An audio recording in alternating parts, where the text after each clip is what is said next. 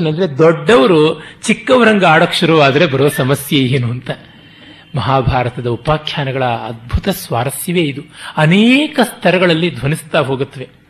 ಆಗ ಯದು ಹೇಳ್ತಾನೆ, ಸಿತಶ್ಮಶ್ರು ಶಿರಾದೀನೋ ಜರಯ ಶಿಥಿಲೀಕೃತ ವಲೀ ಸಂತತ ಗಾತ್ರಶ್ಚ ದುರ್ದರ್ಶೋ ದುರ್ಬಲ ಕೃಶಃ ಅಶಕ್ತ ಕಾರ್ಯಕರಣೆ ಪರಿಭೂತಸ್ಯ ಯೌವನೆ ಸಹೋಪಜೀವಿಭಿಶ್ಚೈವ ತಾಂಜರಾಂ ನಾಭಿಕಾಮಯೇ. ನಾನು ಇಷ್ಟಪಡೋಲ್ಲ, ತಲೆ ಬೆಳ್ಳಗಾಗುತ್ತೆ, ಹಲ್ಲು ಬಿದ್ದೋಗುತ್ತೆ, ಮೈ ಸುಕ್ಕಾಗುತ್ತೆ. ಅದು ಯಕ್ಷಗಾನದ ಕಲಾವಿದರೆಲ್ಲ ಬಹಳ ಸೊಗಸಾಗಿ ಪ್ರಾಸವನ್ನು ಹೇಳ್ತಾರೆ. ಬುದ್ಧಿಗೆ ಮರೆ, ಕಣ್ಣಿಗೆ ತೆರೆ, ಗಡ್ಡಕ್ಕೆ ನೆರೆ, ಮೈಯಿಗೆ ನಿರಿ, ಹೀಗೆ ಯಾವುದೆಲ್ಲ ಬಂದ್ಬಿಡುತ್ತೆ ಜರೆಯಿಂದ ಅಂತ. ಆ ತರಹ ಆಗತ್ತೆ. ಹಾಗಾಗಿ ಸಹೋಪ ಜೀವಿಭಿಶ್ಚೈವ ತಾಂಜರಾಂ ನಾಭಿಕಾಮಯೇ.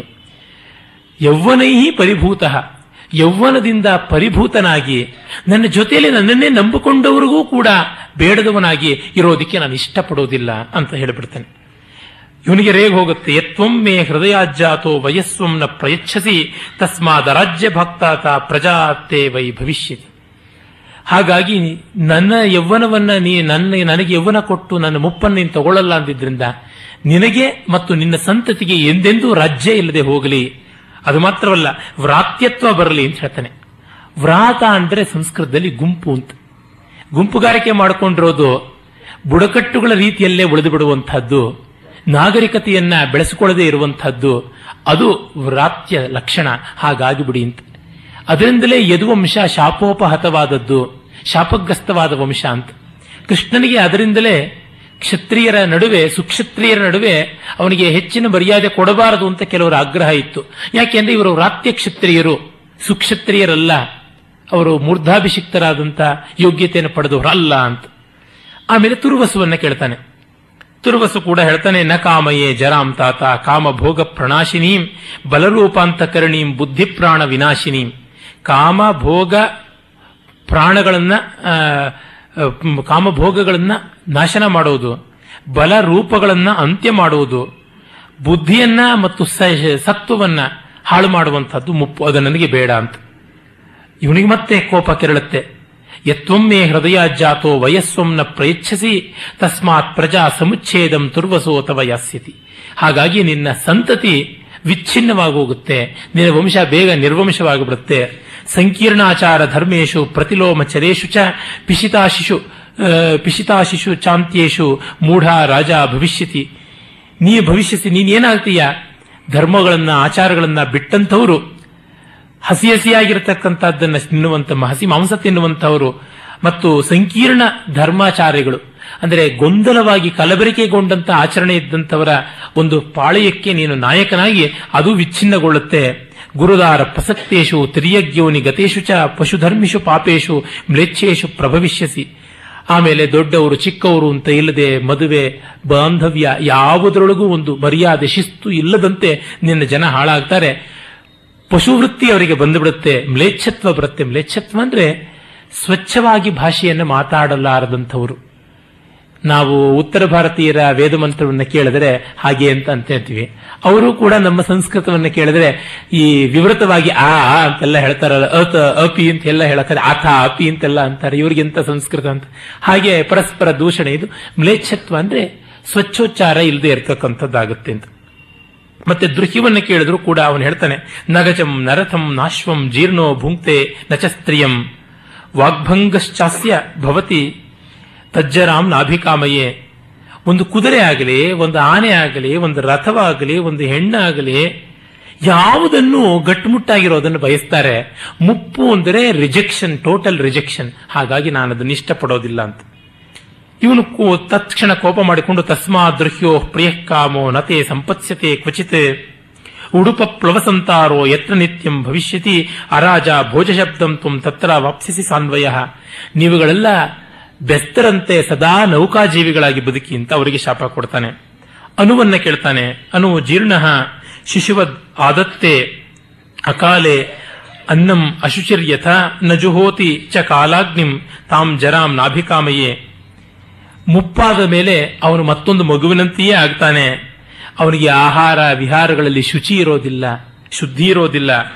ಮತ್ತು ಯಾವುದೇ ಒಂದು ಧರ್ಮ ಕೆಲಸವನ್ನು ವಯಸ್ಸಾದ ಕಾರಣ ಸರಿಯಾಗಿ ಮಾಡೋಕ್ಕಾಗೋಲ್ಲ, ಅಂಥದ್ದು ನನಗೆ ಬೇಡ ಅಂತ ತಕ್ಷಣ ಇವನು ಕೋಪ ಮಾಡಿಕೊಂಡು ಪ್ರಜಾಶ್ಚ ಯವನ ಪ್ರಾಪ್ತ ವಿನಶಿಷ್ಯಂತ್ಯತೋ ಅನೋತವ ಅಗ್ನಿ ಪ್ರಸ್ಕಂದನ ಪರಸ್ತ್ವಂ ಪರಸ್ತ್ವಂ ಚಾಪ್ಯೇವಂ ಭವಿಷ್ಯಸಿ ಪೂರ್ವೋತ್ತೊಮ್ಮೆ ಪ್ರಿಯ ಪುತ್ರ. ಕಡೆಗೆ ಪೂರ್ವನ ಹತ್ತಿರಕ್ಕೆ ಬರ್ತಾನೆ. ನೀವುಗಳೆಲ್ಲ ಕರ್ಮ ವಿಚ್ಛಿನ್ನರಾಗಿ ನಿನ್ನ ಪ್ರಜೆಗಳು ಯೌವನದಲ್ಲಿಯೇ ಸಾಗುವಂತೆ ಆಗಲಿ, ನಿನ್ನ ಸಂತಾನ ನಿಮಗೆ ಅಗ್ನಿಪೂಜೆಯಲ್ಲಿ ಅವಿಚ್ಛಿನ್ನತೆ ಇಲ್ಲದೆ ಹೋಗಲಿ ಅಂತೆಲ್ಲ ಶಾಪ ಕೊಡ್ತಾನೆ. ಇದೇನು ಶಾಪ ಕೊಟ್ಬಿಟ್ರೆ ಆಗುತ್ತೆ, ಇಷ್ಟು ಶಾಪಾನುಗ್ರಹ ಶಕ್ತಿ ಇದ್ದವನಿಗೆ ಈ ಮುಪ್ಪು ತಾನೇ ಹೇಗೆ ಬರುತ್ತೆ ಅಂತ ಕೇಳಬಹುದು. ತಂದೆಯ ಕನಲಿಕೆಯ ಒಂದು ಬೈಗಳು ಅಂತ ಬೇಕಾದರೂ ಭಾವಿಸಿ, ಅದು ವಾಸ್ತವ ಅಂತರಾದರೂ ಭಾವಿಸಿ. ನಾನು ನಿನ್ನೆ ತಾನೇ ಇದರ ವಾಸ್ತವದ ಸ್ತರ, ಹಿಸ್ಟ್ರಿಯ ಹಿನ್ನೆಲೆ ಏನು ಅಂತ ಹೇಳಿದ್ದೆ. ಯದುಗಳು, ತುರ್ವಸರು, ದೃಶ್ಯುಗಳು, ಆನವರು ಅಂತ ಈ ನಾಲ್ಕು ಬುಡಕಟ್ಟುಗಳು ಹಳೆಯ ಬುಡಕಟ್ಟುಗಳು. ಒಂದು ಇವರದೇ ಒಂದು ಭಾಗವಾದಂಥದ್ದು. ಇವರೆಲ್ಲ ಒಟ್ಟಿಗೆ ಇದ್ದಂಥವರೇ, ಒಂದೇ ಜನಾಂಗದ ಐದು ಗುಂಪುಗಳು. ಪೌರವರು ಅವರು ಐದನೆಯವರು. ಈ ಪೌರವರು ಇನ್ನ ಮಿಕ್ಕ ನಾಲ್ಕರ ಮೇಲೆ ಆಧಿಪತ್ಯವನ್ನು ಸಾಧಿಸಿದಂತಹದ್ದು ಇಲ್ಲಿ ಕಾಣುವಂತಹದ್ದು, ಈ ಕಥೆಯ ಹಿಂದೆ ಇರುವ ಒಂದು ಹಿಸ್ಟರಿ, ಇತಿಹಾಸ ಅಂತ. ಅದರಿಂದ ಏನಾಯಿತು, ಯದುಗಳು ಮತ್ತು ತುರ್ವಶರು ಇವರಿಗೆ ಸಂಪೂರ್ಣ ಅಧೀನರಾಗಿಬಿಟ್ರು. ನೋಡಿ, ಮಹಾಭಾರತದಲ್ಲೇ ಗೊತ್ತಾಗುತ್ತೆ, ಪಾಂಡವ ಕೌರವರು ಈ ಪೂರ್ವವಂಶೀಯರು, ಅವರಿಗೆ ಅಸಿಸ್ಟ್ ಮಾಡುವಂತೆಯೇ ಯದುವಂಶವಾಯಿತು. ಕೃಷ್ಣನಂಥವನು ಕೂಡ ಅವನು ಚಕ್ರೇಶ್ವರನಾಗಲಿಲ್ಲ, ಧರ್ಮರಾಜನ ಚಕ್ರಾಧಿಪತಿ ಮಾಡಿದ, ಅವನು ಅವನಿಗೆ ಸಬ್ಸರ್ವಿಯೆಂಟ್ ಆಗಿ ನಿಂತ. ಹಾಗೆ ಈ ಯದುಗಳು ಪುರುಗಳಿಗೆ ಅನುಯಾಯಿಗಳಂತೆ ಆಗಿಬಿಟ್ರು. ತುರ್ವಶರು ಅವರಂತೂ ಸಂಪೂರ್ಣವಾಗಿ ತಮ್ಮ ಐಡೆಂಟಿಟಿಯನ್ನು ಕಳ್ಕೊಂಡು ಸಾಮಂತರಂತೆ ಆಗಿಬಿಟ್ರು ಅಂತ. ಆಮೇಲೆ ಆನವರು, ಅನುವಿಗೆ ಸಂಬಂಧಪಟ್ಟಂಥವರು ಆನವರು ಮತ್ತು ದೃಹ್ಯುವಿಗೆ ಸಂಬಂಧಪಟ್ಟಂಥವರು, ಅವರೆಲ್ಲರೂ ಕೂಡ ದೇಶದಿಂದ ಬಹಿಷ್ಕೃತರಾಗಿಬಿಟ್ರು ಅಂತ.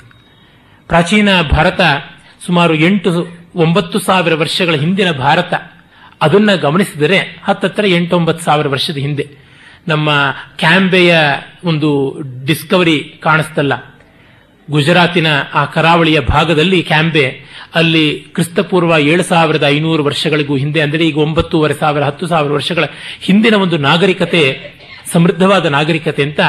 ಅದು ನನಗೆ ತೋಚುವಂತಹದ್ದು ಈ ಯದುಗಳ ನಾಗರಿಕತೆಯ ಅವಶೇಷ ಅಂತ. ಈ ಯದುಗಳು ಪಶ್ಚಿಮ ಭಾರತಕ್ಕೆ ಬಂದು ನೆಲೆಯಾದರು.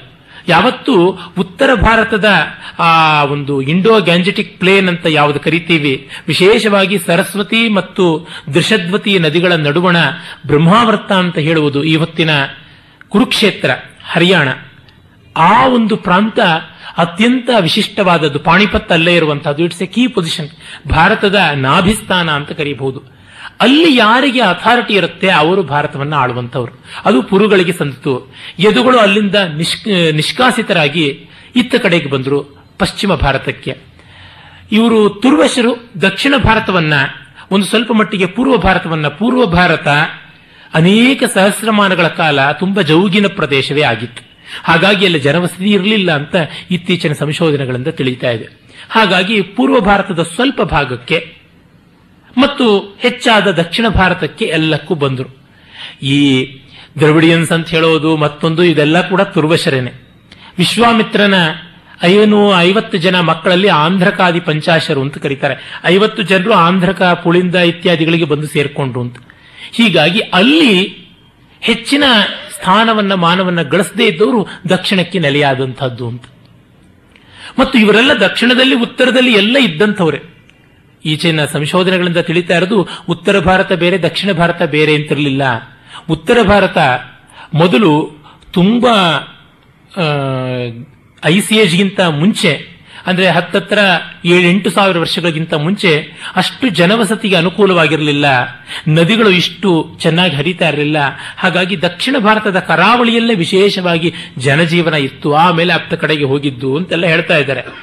ಆ ರೀತಿಯಾಗಿದ್ದಂಥ ಈ ಬುಡಕಟ್ಟೆ ಅಲ್ಲಿಗೆ ಹೋಗಿ ಮತ್ತೆ ವಾಪಸ್ ಇಲ್ಲಿಗೆ ಬಂದಿದ್ದಾಗಿರಬೇಕು ಅಂತ. ಇರಲಿ, ಅವುಗಳು ನಮಗೆ ಈಗ ಹೆಚ್ಚು ಸಂಗತವಲ್ಲ.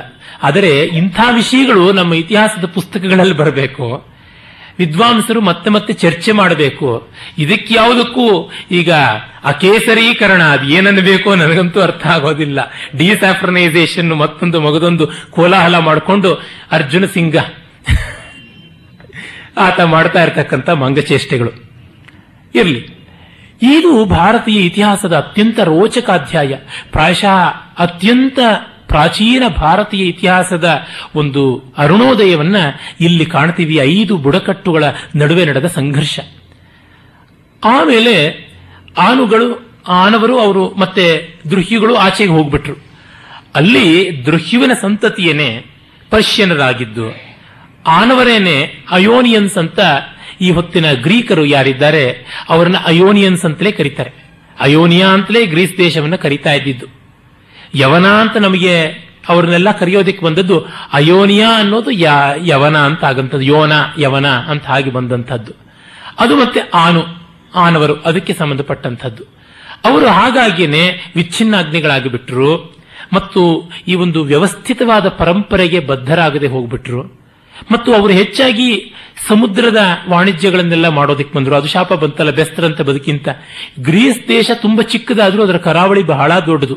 ಅಲ್ಲಿಯ ಜನಗಳೆಲ್ಲ ಜಾಸ್ತಿ ಇರೋದು ಕರಾವಳಿಯಲ್ಲೇನೆ. ಅಂಥ ಭುವನ ಸುಂದರಿ ಹೆಲೆನ್ಗಳನ್ನ ಮತ್ತೆ ಪಡ್ಕೊಳ್ಳೋದಕ್ಕಿಂತ ಟ್ರಾಯ್ ಮೇಲೆ ಯುದ್ಧಕ್ಕೆ ಹೋದಾಗ ಸಾವಿರ ಹಡಗುಗಳಲ್ಲಿ ಹೋಗಿದ್ದು. ಅವರಲ್ಲಿ ಪದಾತಿ ಸೈನ್ಯ ಅನ್ನೋದು ನೌಕಾ ಸೈನ್ಯವೇ ಆಗಿದ್ದು, ಇನ್ಯಾವುದೂ ಇಲ್ಲ. ರಥಗಳು ತುಂಬಾ ಕಡಿಮೆ ಇದ್ದಂಥದ್ದು. ಅಲ್ಲಿ ರಥಗಮನ ಅನುಕೂಲಿಯಾದಂತಹ ನೆಲವೇ ಇರಲಿಲ್ಲ. ಅದೆಲ್ಲ ರೋಮನ್ರಿಗೆ ಹೆಚ್ಚು ಬಂದದ್ದು. ಅಲ್ಲಿ ಸ್ವಲ್ಪ ಹೆಚ್ಚು ಸಮತಟ್ಟಾದಂಥ ನೆಲ ಇದ್ದಂಥ ಜಾಗ ಆಗಿತ್ತು. ಹೀಗೆ ಬರುತ್ತಿರಲಿ. ಒಟ್ಟಿನಲ್ಲಿ ಇದು ಒಂದು ಅತ್ಯಂತ ಪ್ರಾಚೀನ ಇತಿಹಾಸದ ಒಂದು ಭಾಗ. ಅದನ್ನು ನಮ್ಮ ಪುರಾಣ ಪರಂಪರೆ ತನ್ನದೇ ಆದ ರೀತಿಯಲ್ಲಿ ಉಳಿಸಿಕೊಂಡಿದೆ.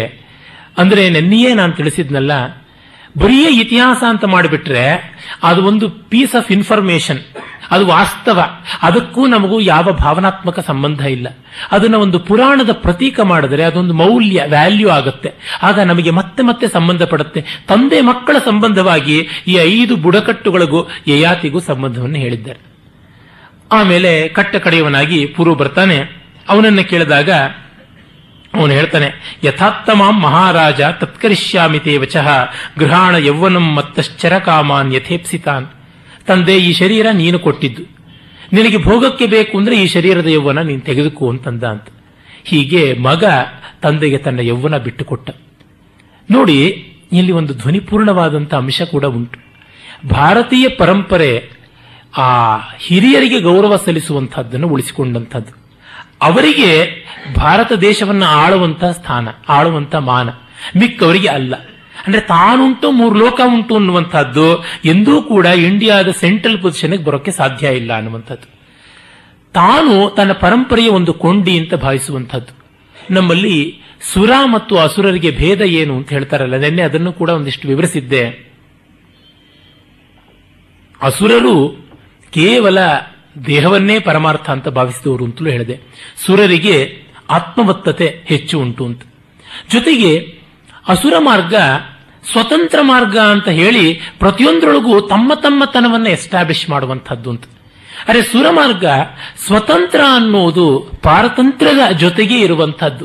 ಪರಂಪರೆಯ ಜೊತೆಗೆ ಪಾರತಂತ್ರ್ಯವನ್ನು ಬೆಳೆಸಿಕೊಂಡು ವ್ಯಕ್ತಿ ತನ್ನ ಸ್ವಾತಂತ್ರ್ಯವನ್ನು ಉಳಿಸಿಕೊಳ್ಳಬೇಕು.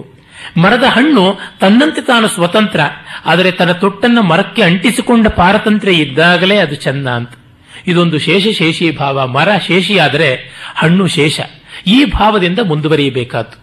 ಈ ಜಗದ್ವ್ಯವಸ್ಥೆಯ ರೂಪಣ ನೋಡಿದಾಗ ನಾವು ಹಾಗೆ ಇರುವಂತಹದ್ದು. ನಮ್ಮ ಸ್ವಾತಂತ್ರ್ಯಕ್ಕೆ ಒಂದು ಮಿತಿ ಇದೆ, ಅದಾದ ಬಳಿಕ ನಾವು ಪರತಂತ್ರರೇ ಅನ್ನುವುದು ತಾನಾಗಿ ಗೊತ್ತಾಗುತ್ತೆ. ಈ ವ್ಯವಸ್ಥೆಯಲ್ಲಿ ಜಗತ್ತು ಇದೆ ಅಂತ ಅಂದುಕೊಂಡ್ರೆ ವಿನಯ ಬುದ್ಧಿ, ಅಂಗೀಕಾರ ಬುದ್ಧಿ ತನ್ನಂತೆಯೇ ಬರುತ್ತೆ. ಯಜ್ಞದಾನ ತಪೋರೂಪವಾದ ಜೀವನ ದರ್ಶನ ಏನು ಅಂತ ಗೊತ್ತಾಗುತ್ತೆ. ಹಾಗಲ್ಲದೆ ನನ್ನದೇ ಒಂದು ಮಾರ್ಗ ಅಂತ ಹೇಳುವುದು. ನಮ್ಮ ಪರಂಪರೆಯಲ್ಲಿ ಯಾವುದನ್ನು ಮೊದಲೇ ಋಷಿ ಹೇಳಿದ್ದಾನೆ, ಯಾವುದೋ ಋಷಿಯೇ ಹೇಳಿರುವಂತಹ ಮಾತು, ಅದಕ್ಕಿಂತ ವಿನೂತನವಾದದ್ದು ನಾವು ಏನು ಹೇಳ್ತಾ ಇಲ್ಲ ಅಂತ ಎಂತೆಂಥ ದೊಡ್ಡವರು ಹೇಳ್ತಾರೆ. ಬ್ರಹ್ಮಸೂತ್ರಕ್ಕೆ ಮಧ್ವಾಚಾರ್ಯರು ಹೇಳ್ತಾರೆ ಇಪ್ಪತ್ತೊಂದು ಬಗೆಯ ಭಾಷ್ಯಗಳು ಬಂದವು ಅಂತ. ಎಲ್ಲರೂ ನಾವು ವ್ಯಾಸರನ್ನು ಆಶ್ರಯಿಸಿಯೇ ಬರೀತೀವಿ ಅಂತ ಹೇಳ್ತಾರೆ. ಒಂದಕ್ಕೆ ಒಂದು ಡಯಾಮೆಟ್ರಿಕಲಿ ಆಪೋಸಿಟ್ ಅಂತ ಕಾಣಿಸಬಹುದು, ಆದರೆ ಅವರೆಲ್ಲರ ಆಶ್ರಯ ಒಂದೇ. ರಸ ಅಂದರೆ ಏನು? ಅದೇನು ಉತ್ಪತ್ತಿವಾದವೇ, ಅನುಮಿತಿವಾದವೇ,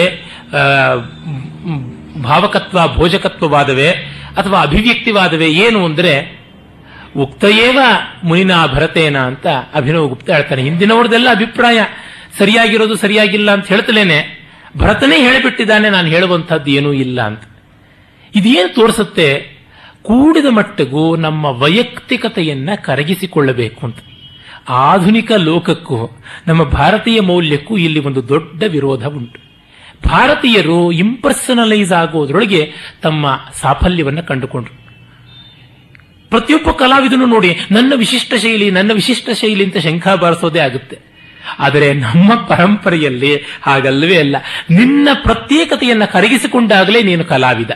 ಸಾಧಾರಣೀಕರಣ ಆಗದೆ ರಸ ಉಂಟಾಗುವುದಿಲ್ಲ ಅಂತ ಆನಂದ ಕುಮಾರ ಸ್ವಾಮಿಯವರು ಪ್ರಾಯಶಃ ಈ ವಿಷಯವನ್ನ ಜಗತ್ತಿಗೆ ಆಧುನಿಕ ಭಾಷೆಯಲ್ಲಿ ಹೇಳಿದ ಆದ್ಯರು ಅಂತ ಅನಿಸುತ್ತೆ. ಮತ್ತೆ ಮತ್ತೆ ಹೇಳ್ತಾರೆ, ಪ್ರತ್ಯೇಕತೆಯ ವೈಶಿಷ್ಟ್ಯವನ್ನು ಉಟ್ಟುಕೊಳ್ಳು ಇಟ್ಟುಕೊಳ್ಳುವುದು ಅಸ್ವರ್ಗ್ಯ ಅಂತ. ದೊರೈರಾಜ್ ಸಿಂಗಂ ಅಂತ ಅವರ ಅಭಿಮಾನಿ ಒಬ್ಬರು, ತುಂಬಾ ಚೆನ್ನಾಗಿ ಅವರ ಬಗ್ಗೆ ತಿಳಿದವರು. ಅವರ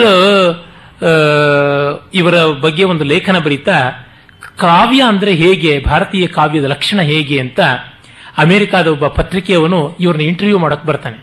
ಆಗ ಆನಂದ ಕುಮಾರ ಸ್ವಾಮಿಯವರು ನಮ್ಮ ದೃಷ್ಟಿಯಿಂದ ಪಾಶ್ಚಾತ್ಯ ಕಾವ್ಯ ಯಾವುದು ಕಾವ್ಯವೇ ಅಲ್ಲ ಅಂತ.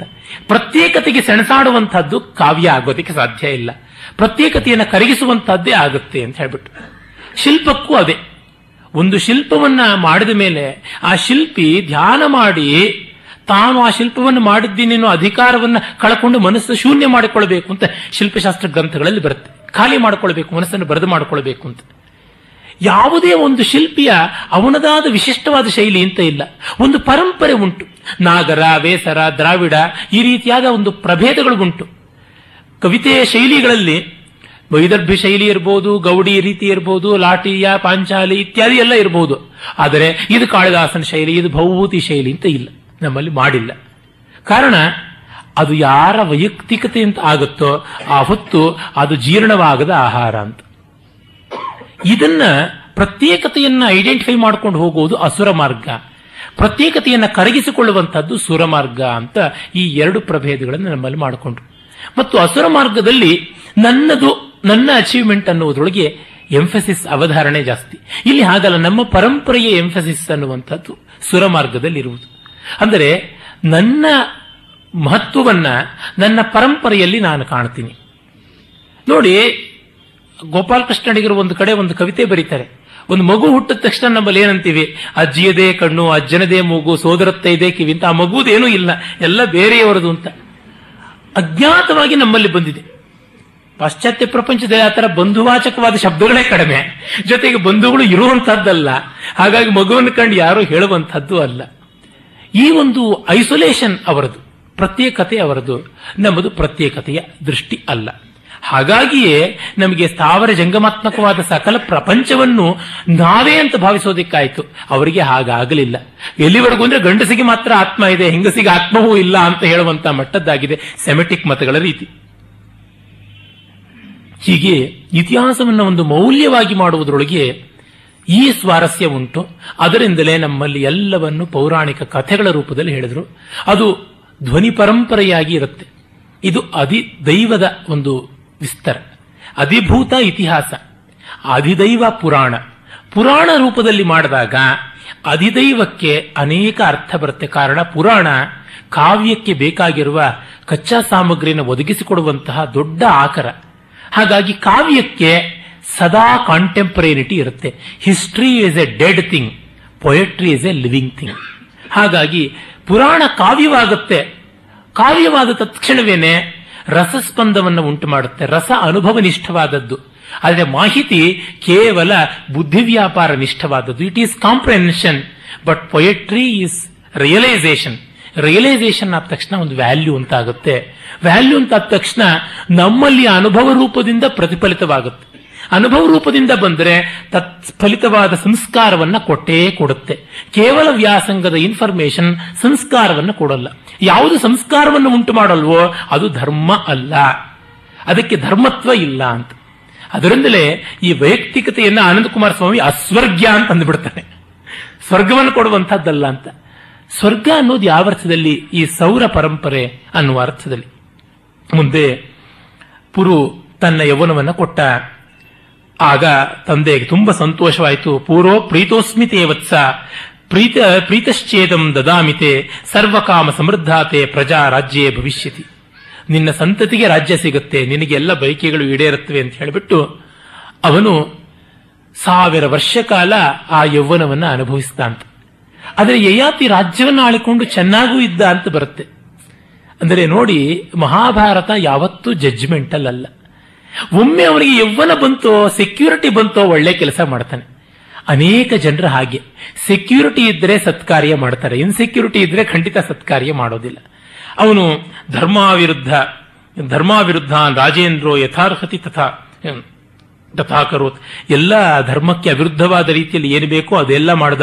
ದೇವಾನ ತರ್ಪಯದ್ಯಜ್ಞೈಹಿ ಶ್ರಾದ್ದೈಸ್ತತ್ವತ್ ಪಿತೃನಪಿ ದೀನಾನ್ ಅನುಗ್ರಹೈರಿಷ್ಟೈಹಿ ಕಾಮೈಶ್ಚ ದ್ವಿಜಸತ್ತಮಾನ್ ಅತಿಥೀನ್ ಅನ್ನಪಾನೈಶ್ಚ ವಿಶಿಷ್ಟ ಪರಿಪಾಲನೈಹಿ ಆಂದ್ರಶಂಸೇನ ಶೂದ್ರಾಂಶ್ಚ ದಸ್ಯೂನ್ ಸನ್ನಿಗ್ರಹೇಣ ಚ ಧರ್ಮೇಣ ಚ ಪ್ರಜಾಸರ್ವಾಹ ಯಥಾವತ್ ಅನುರಂಜಯತ್ ಯಯಾತಿ ಪಾಲಯಾಮಾಸ ಸಾಕ್ಷಾತ್ ಇಂದ್ರ ಇವಾಪರಹ ಅಂತ ಎಲ್ಲ ವರ್ಗಕ್ಕೂ ಎಲ್ಲ ವರ್ಣಗಳಿಗೂ ಬೇಕಾದ ಹಿತವನ್ನು ಕೊಟ್ಟು ಚೆನ್ನಾಗಿ ಕಾಪಾಡದ ಅಂತ ಹೇಳುವ ಮೂಲಕ ಯಯಾತಿ ಒಬ್ಬ ಧಾರ್ಮಿಕನಾದ ರಾಜನೂ ಆದ ಅಂತ. ಆದರೆ ಆ ಧರ್ಮದ ಬುನಾದಿ ಕಾಮ ಆಗಿಬಿಟ್ಟಿದೆ, ಅದು ಯಯಾತಿಯ ದುರಂತ. ಮತ್ತೆ ಬಹಳಷ್ಟು ಅನುಭವಿಸಿದ ಅನುಭವಿಸಿ ಅನುಭವಿಸಿ ಕಡೆಗೆ ಇನ್ನು ಸಾಕು ಅಂತ ಅನಿಸ್ತು. ಆಗ ಅವನು ಒಂದು ಮಹಾವಾಕ್ಯವನ್ನು ಹೇಳಿದ. ಅದನ್ನೇ ರಾಮಸ್ವಾಮಿಯವರು ಜ್ಞಾಪಿಸಿದರಲ್ಲ, ನಜಾತು ಕಾಮ ಕಾಮಾನಾಂ ಉಪಭೋಗೇನ ಶಾಮ್ಯತಿ ಹವಿಷಾ ಕೃಷ್ಣವರ್ತ್ನೇವ ಭೂಯೇವ ಅಭಿವರ್ಧತೆ. ಕಾಮವನ್ನ, ಕಾಮನೆಗಳ ಒಂದು ಈಡೇರಿಸಿಕೊಳ್ಳುವಿಕೆಯಿಂದಲೇ ಉಪಶಾಂತಿ ಮಾಡ್ತೀವಿ ಅನ್ನೋದು ಆಗೋಲ್ಲ. ತುಪ್ಪದಿಂದ ಬೆಂಕಿಯನ್ನು ಆರಿಸುವ ಪ್ರಯತ್ನದಂತೆ ವ್ಯರ್ಥ. ಅನುಭವಿಸಿದಷ್ಟು ಮತ್ತಷ್ಟು ಬೇಕು ಬೇಕು ಅಂತ ಅನಿಸ್ತಿರುತ್ತೆ. ನಾವೇ ಒಂದು ನಿಯಮನವನ್ನು ಮಾಡಿಕೊಳ್ಳಬೇಕು ಅಂತ ತಿಳಿದ ತತ್ಕ್ಷಣವೇ ಮಗನಿಗೆ ಯೌವನವನ್ನು ಕೊಟ್ಟು ರಾಜ್ಯವನ್ನು ಕೊಡ್ತಾನೆ. ಕೊಟ್ಟು ತಾನು ವಾನಪ್ರಸ್ಥನಾಗ್ತಾನೆ. ವಾನಪ್ರಸ್ಥನಾಗಿ ತಪಸ್ಸು ಮಾಡಿ ಪುಣ್ಯಲೋಕಗಳನ್ನು ಸಂಪಾದಿಸಿ ಸ್ವರ್ಗಕ್ಕೆ ಹೋಗ್ತಾನೆ ಅಂತ. ನಮ್ಮ ಕಾದಂಬರಿಕಾರರಾದ ಖಾಂಡೇಕರಾಗಲಿ, ಖಂಡೇಕರಾದರೂ ಉತ್ತಮ ಕೋಟಿಗೆ ಸೇರಿದಂಥವರು, ತೀರಾ ಕಳಪೆ ಕೋಟಿಗೆ ಸೇರಿದಂತಹ ಗಿರೀಶ್ ಕಾರ್ನಾಡನ್ನೇ ತೆಗೆದುಕೊಂಡ್ರೆ ಅವರು ಆ ನಾಟಕದಲ್ಲಿ ಆಗಲಿ ಒಂದು ಯಯಾತಿಯ ಸಮಗ್ರ ಜೀವನವನ್ನು ಕೊಡಕ್ಕೆ ಹೋಗೋದಿಲ್ಲ. ವ್ಯಾಸರ ವಾಲ್ಮೀಕಿ ಮಹರ್ಷಿಗಳ ಒಂದು ವಿಶೇಷ ಏನಂದ್ರೆ ಅವರು ಜೀವನದ ಕೊನೆಯನ್ನು ಕೂಡ ಮುಟ್ಟಿ ತೋರಿಸ್ತಾರೆ. ಯಯಾತಿಗೆ ಸತ್ತ ಮೇಲೆ ಏನಾಯಿತು ಅಂತ ಹೇಳಬಲ್ಲರು. ಬ್ರೈನ್ಸ್ಕಿ ಅಂತ ಒಬ್ಬ ಭಾರತೀಯ ಶಾಸ್ತ್ರಗಳ ಬಗ್ಗೆ ಸಂಶೋಧನೆ ಮಾಡಿದ ವ್ಯಕ್ತಿ, ಸಂಸ್ಕೃತ ನಾಟಕದ ಬಗ್ಗೆ, ಕೂಡಿಯಾಟ್ಟಂ ಬಗ್ಗೆ ಸಂಶೋಧನೆ ಮಾಡಿದ ವ್ಯಕ್ತಿ, ಹೊನಲೂಲುನಲ್ಲಿ ಆದ ಒಂದು ಸೆಮಿನಾರ್ನ ಒಂದು ಪ್ರಬಂಧ ಮಂಡಿಸ್ತಾ ಹೇಳ್ತಾರೆ, ಭಾರತೀಯ ನಾಟಕಗಳು ಯಾತಕ್ಕೆ ಟ್ರಾಜಿಡಿ ಅಂತ ಆಗಲಿಲ್ಲ ಅಂದರೆ ವಿಶ್ವದ ಸಾಮರಸ್ಯದ ಕಡೆಗೆ ಗಮನ ಕೊಡಬೇಕು, ಒಂದು ವ್ಯಕ್ತಿತ್ವದ ಪರಿಪೂರ್ಣತೆಯ ಕಡೆಗೆ ಗಮನ ಕೊಡಬೇಕು ಅಂತ ಹೊರಟದ್ದು. ನಾವು ಪರಿಪೂರ್ಣತೆಯ ಕಡೆಗೆ ಗಮನ ಕೊಡದಿದ್ದರಿಂದ ಟ್ರಾಜಿಡಿಗಳು ಬರೆದಿವೆ.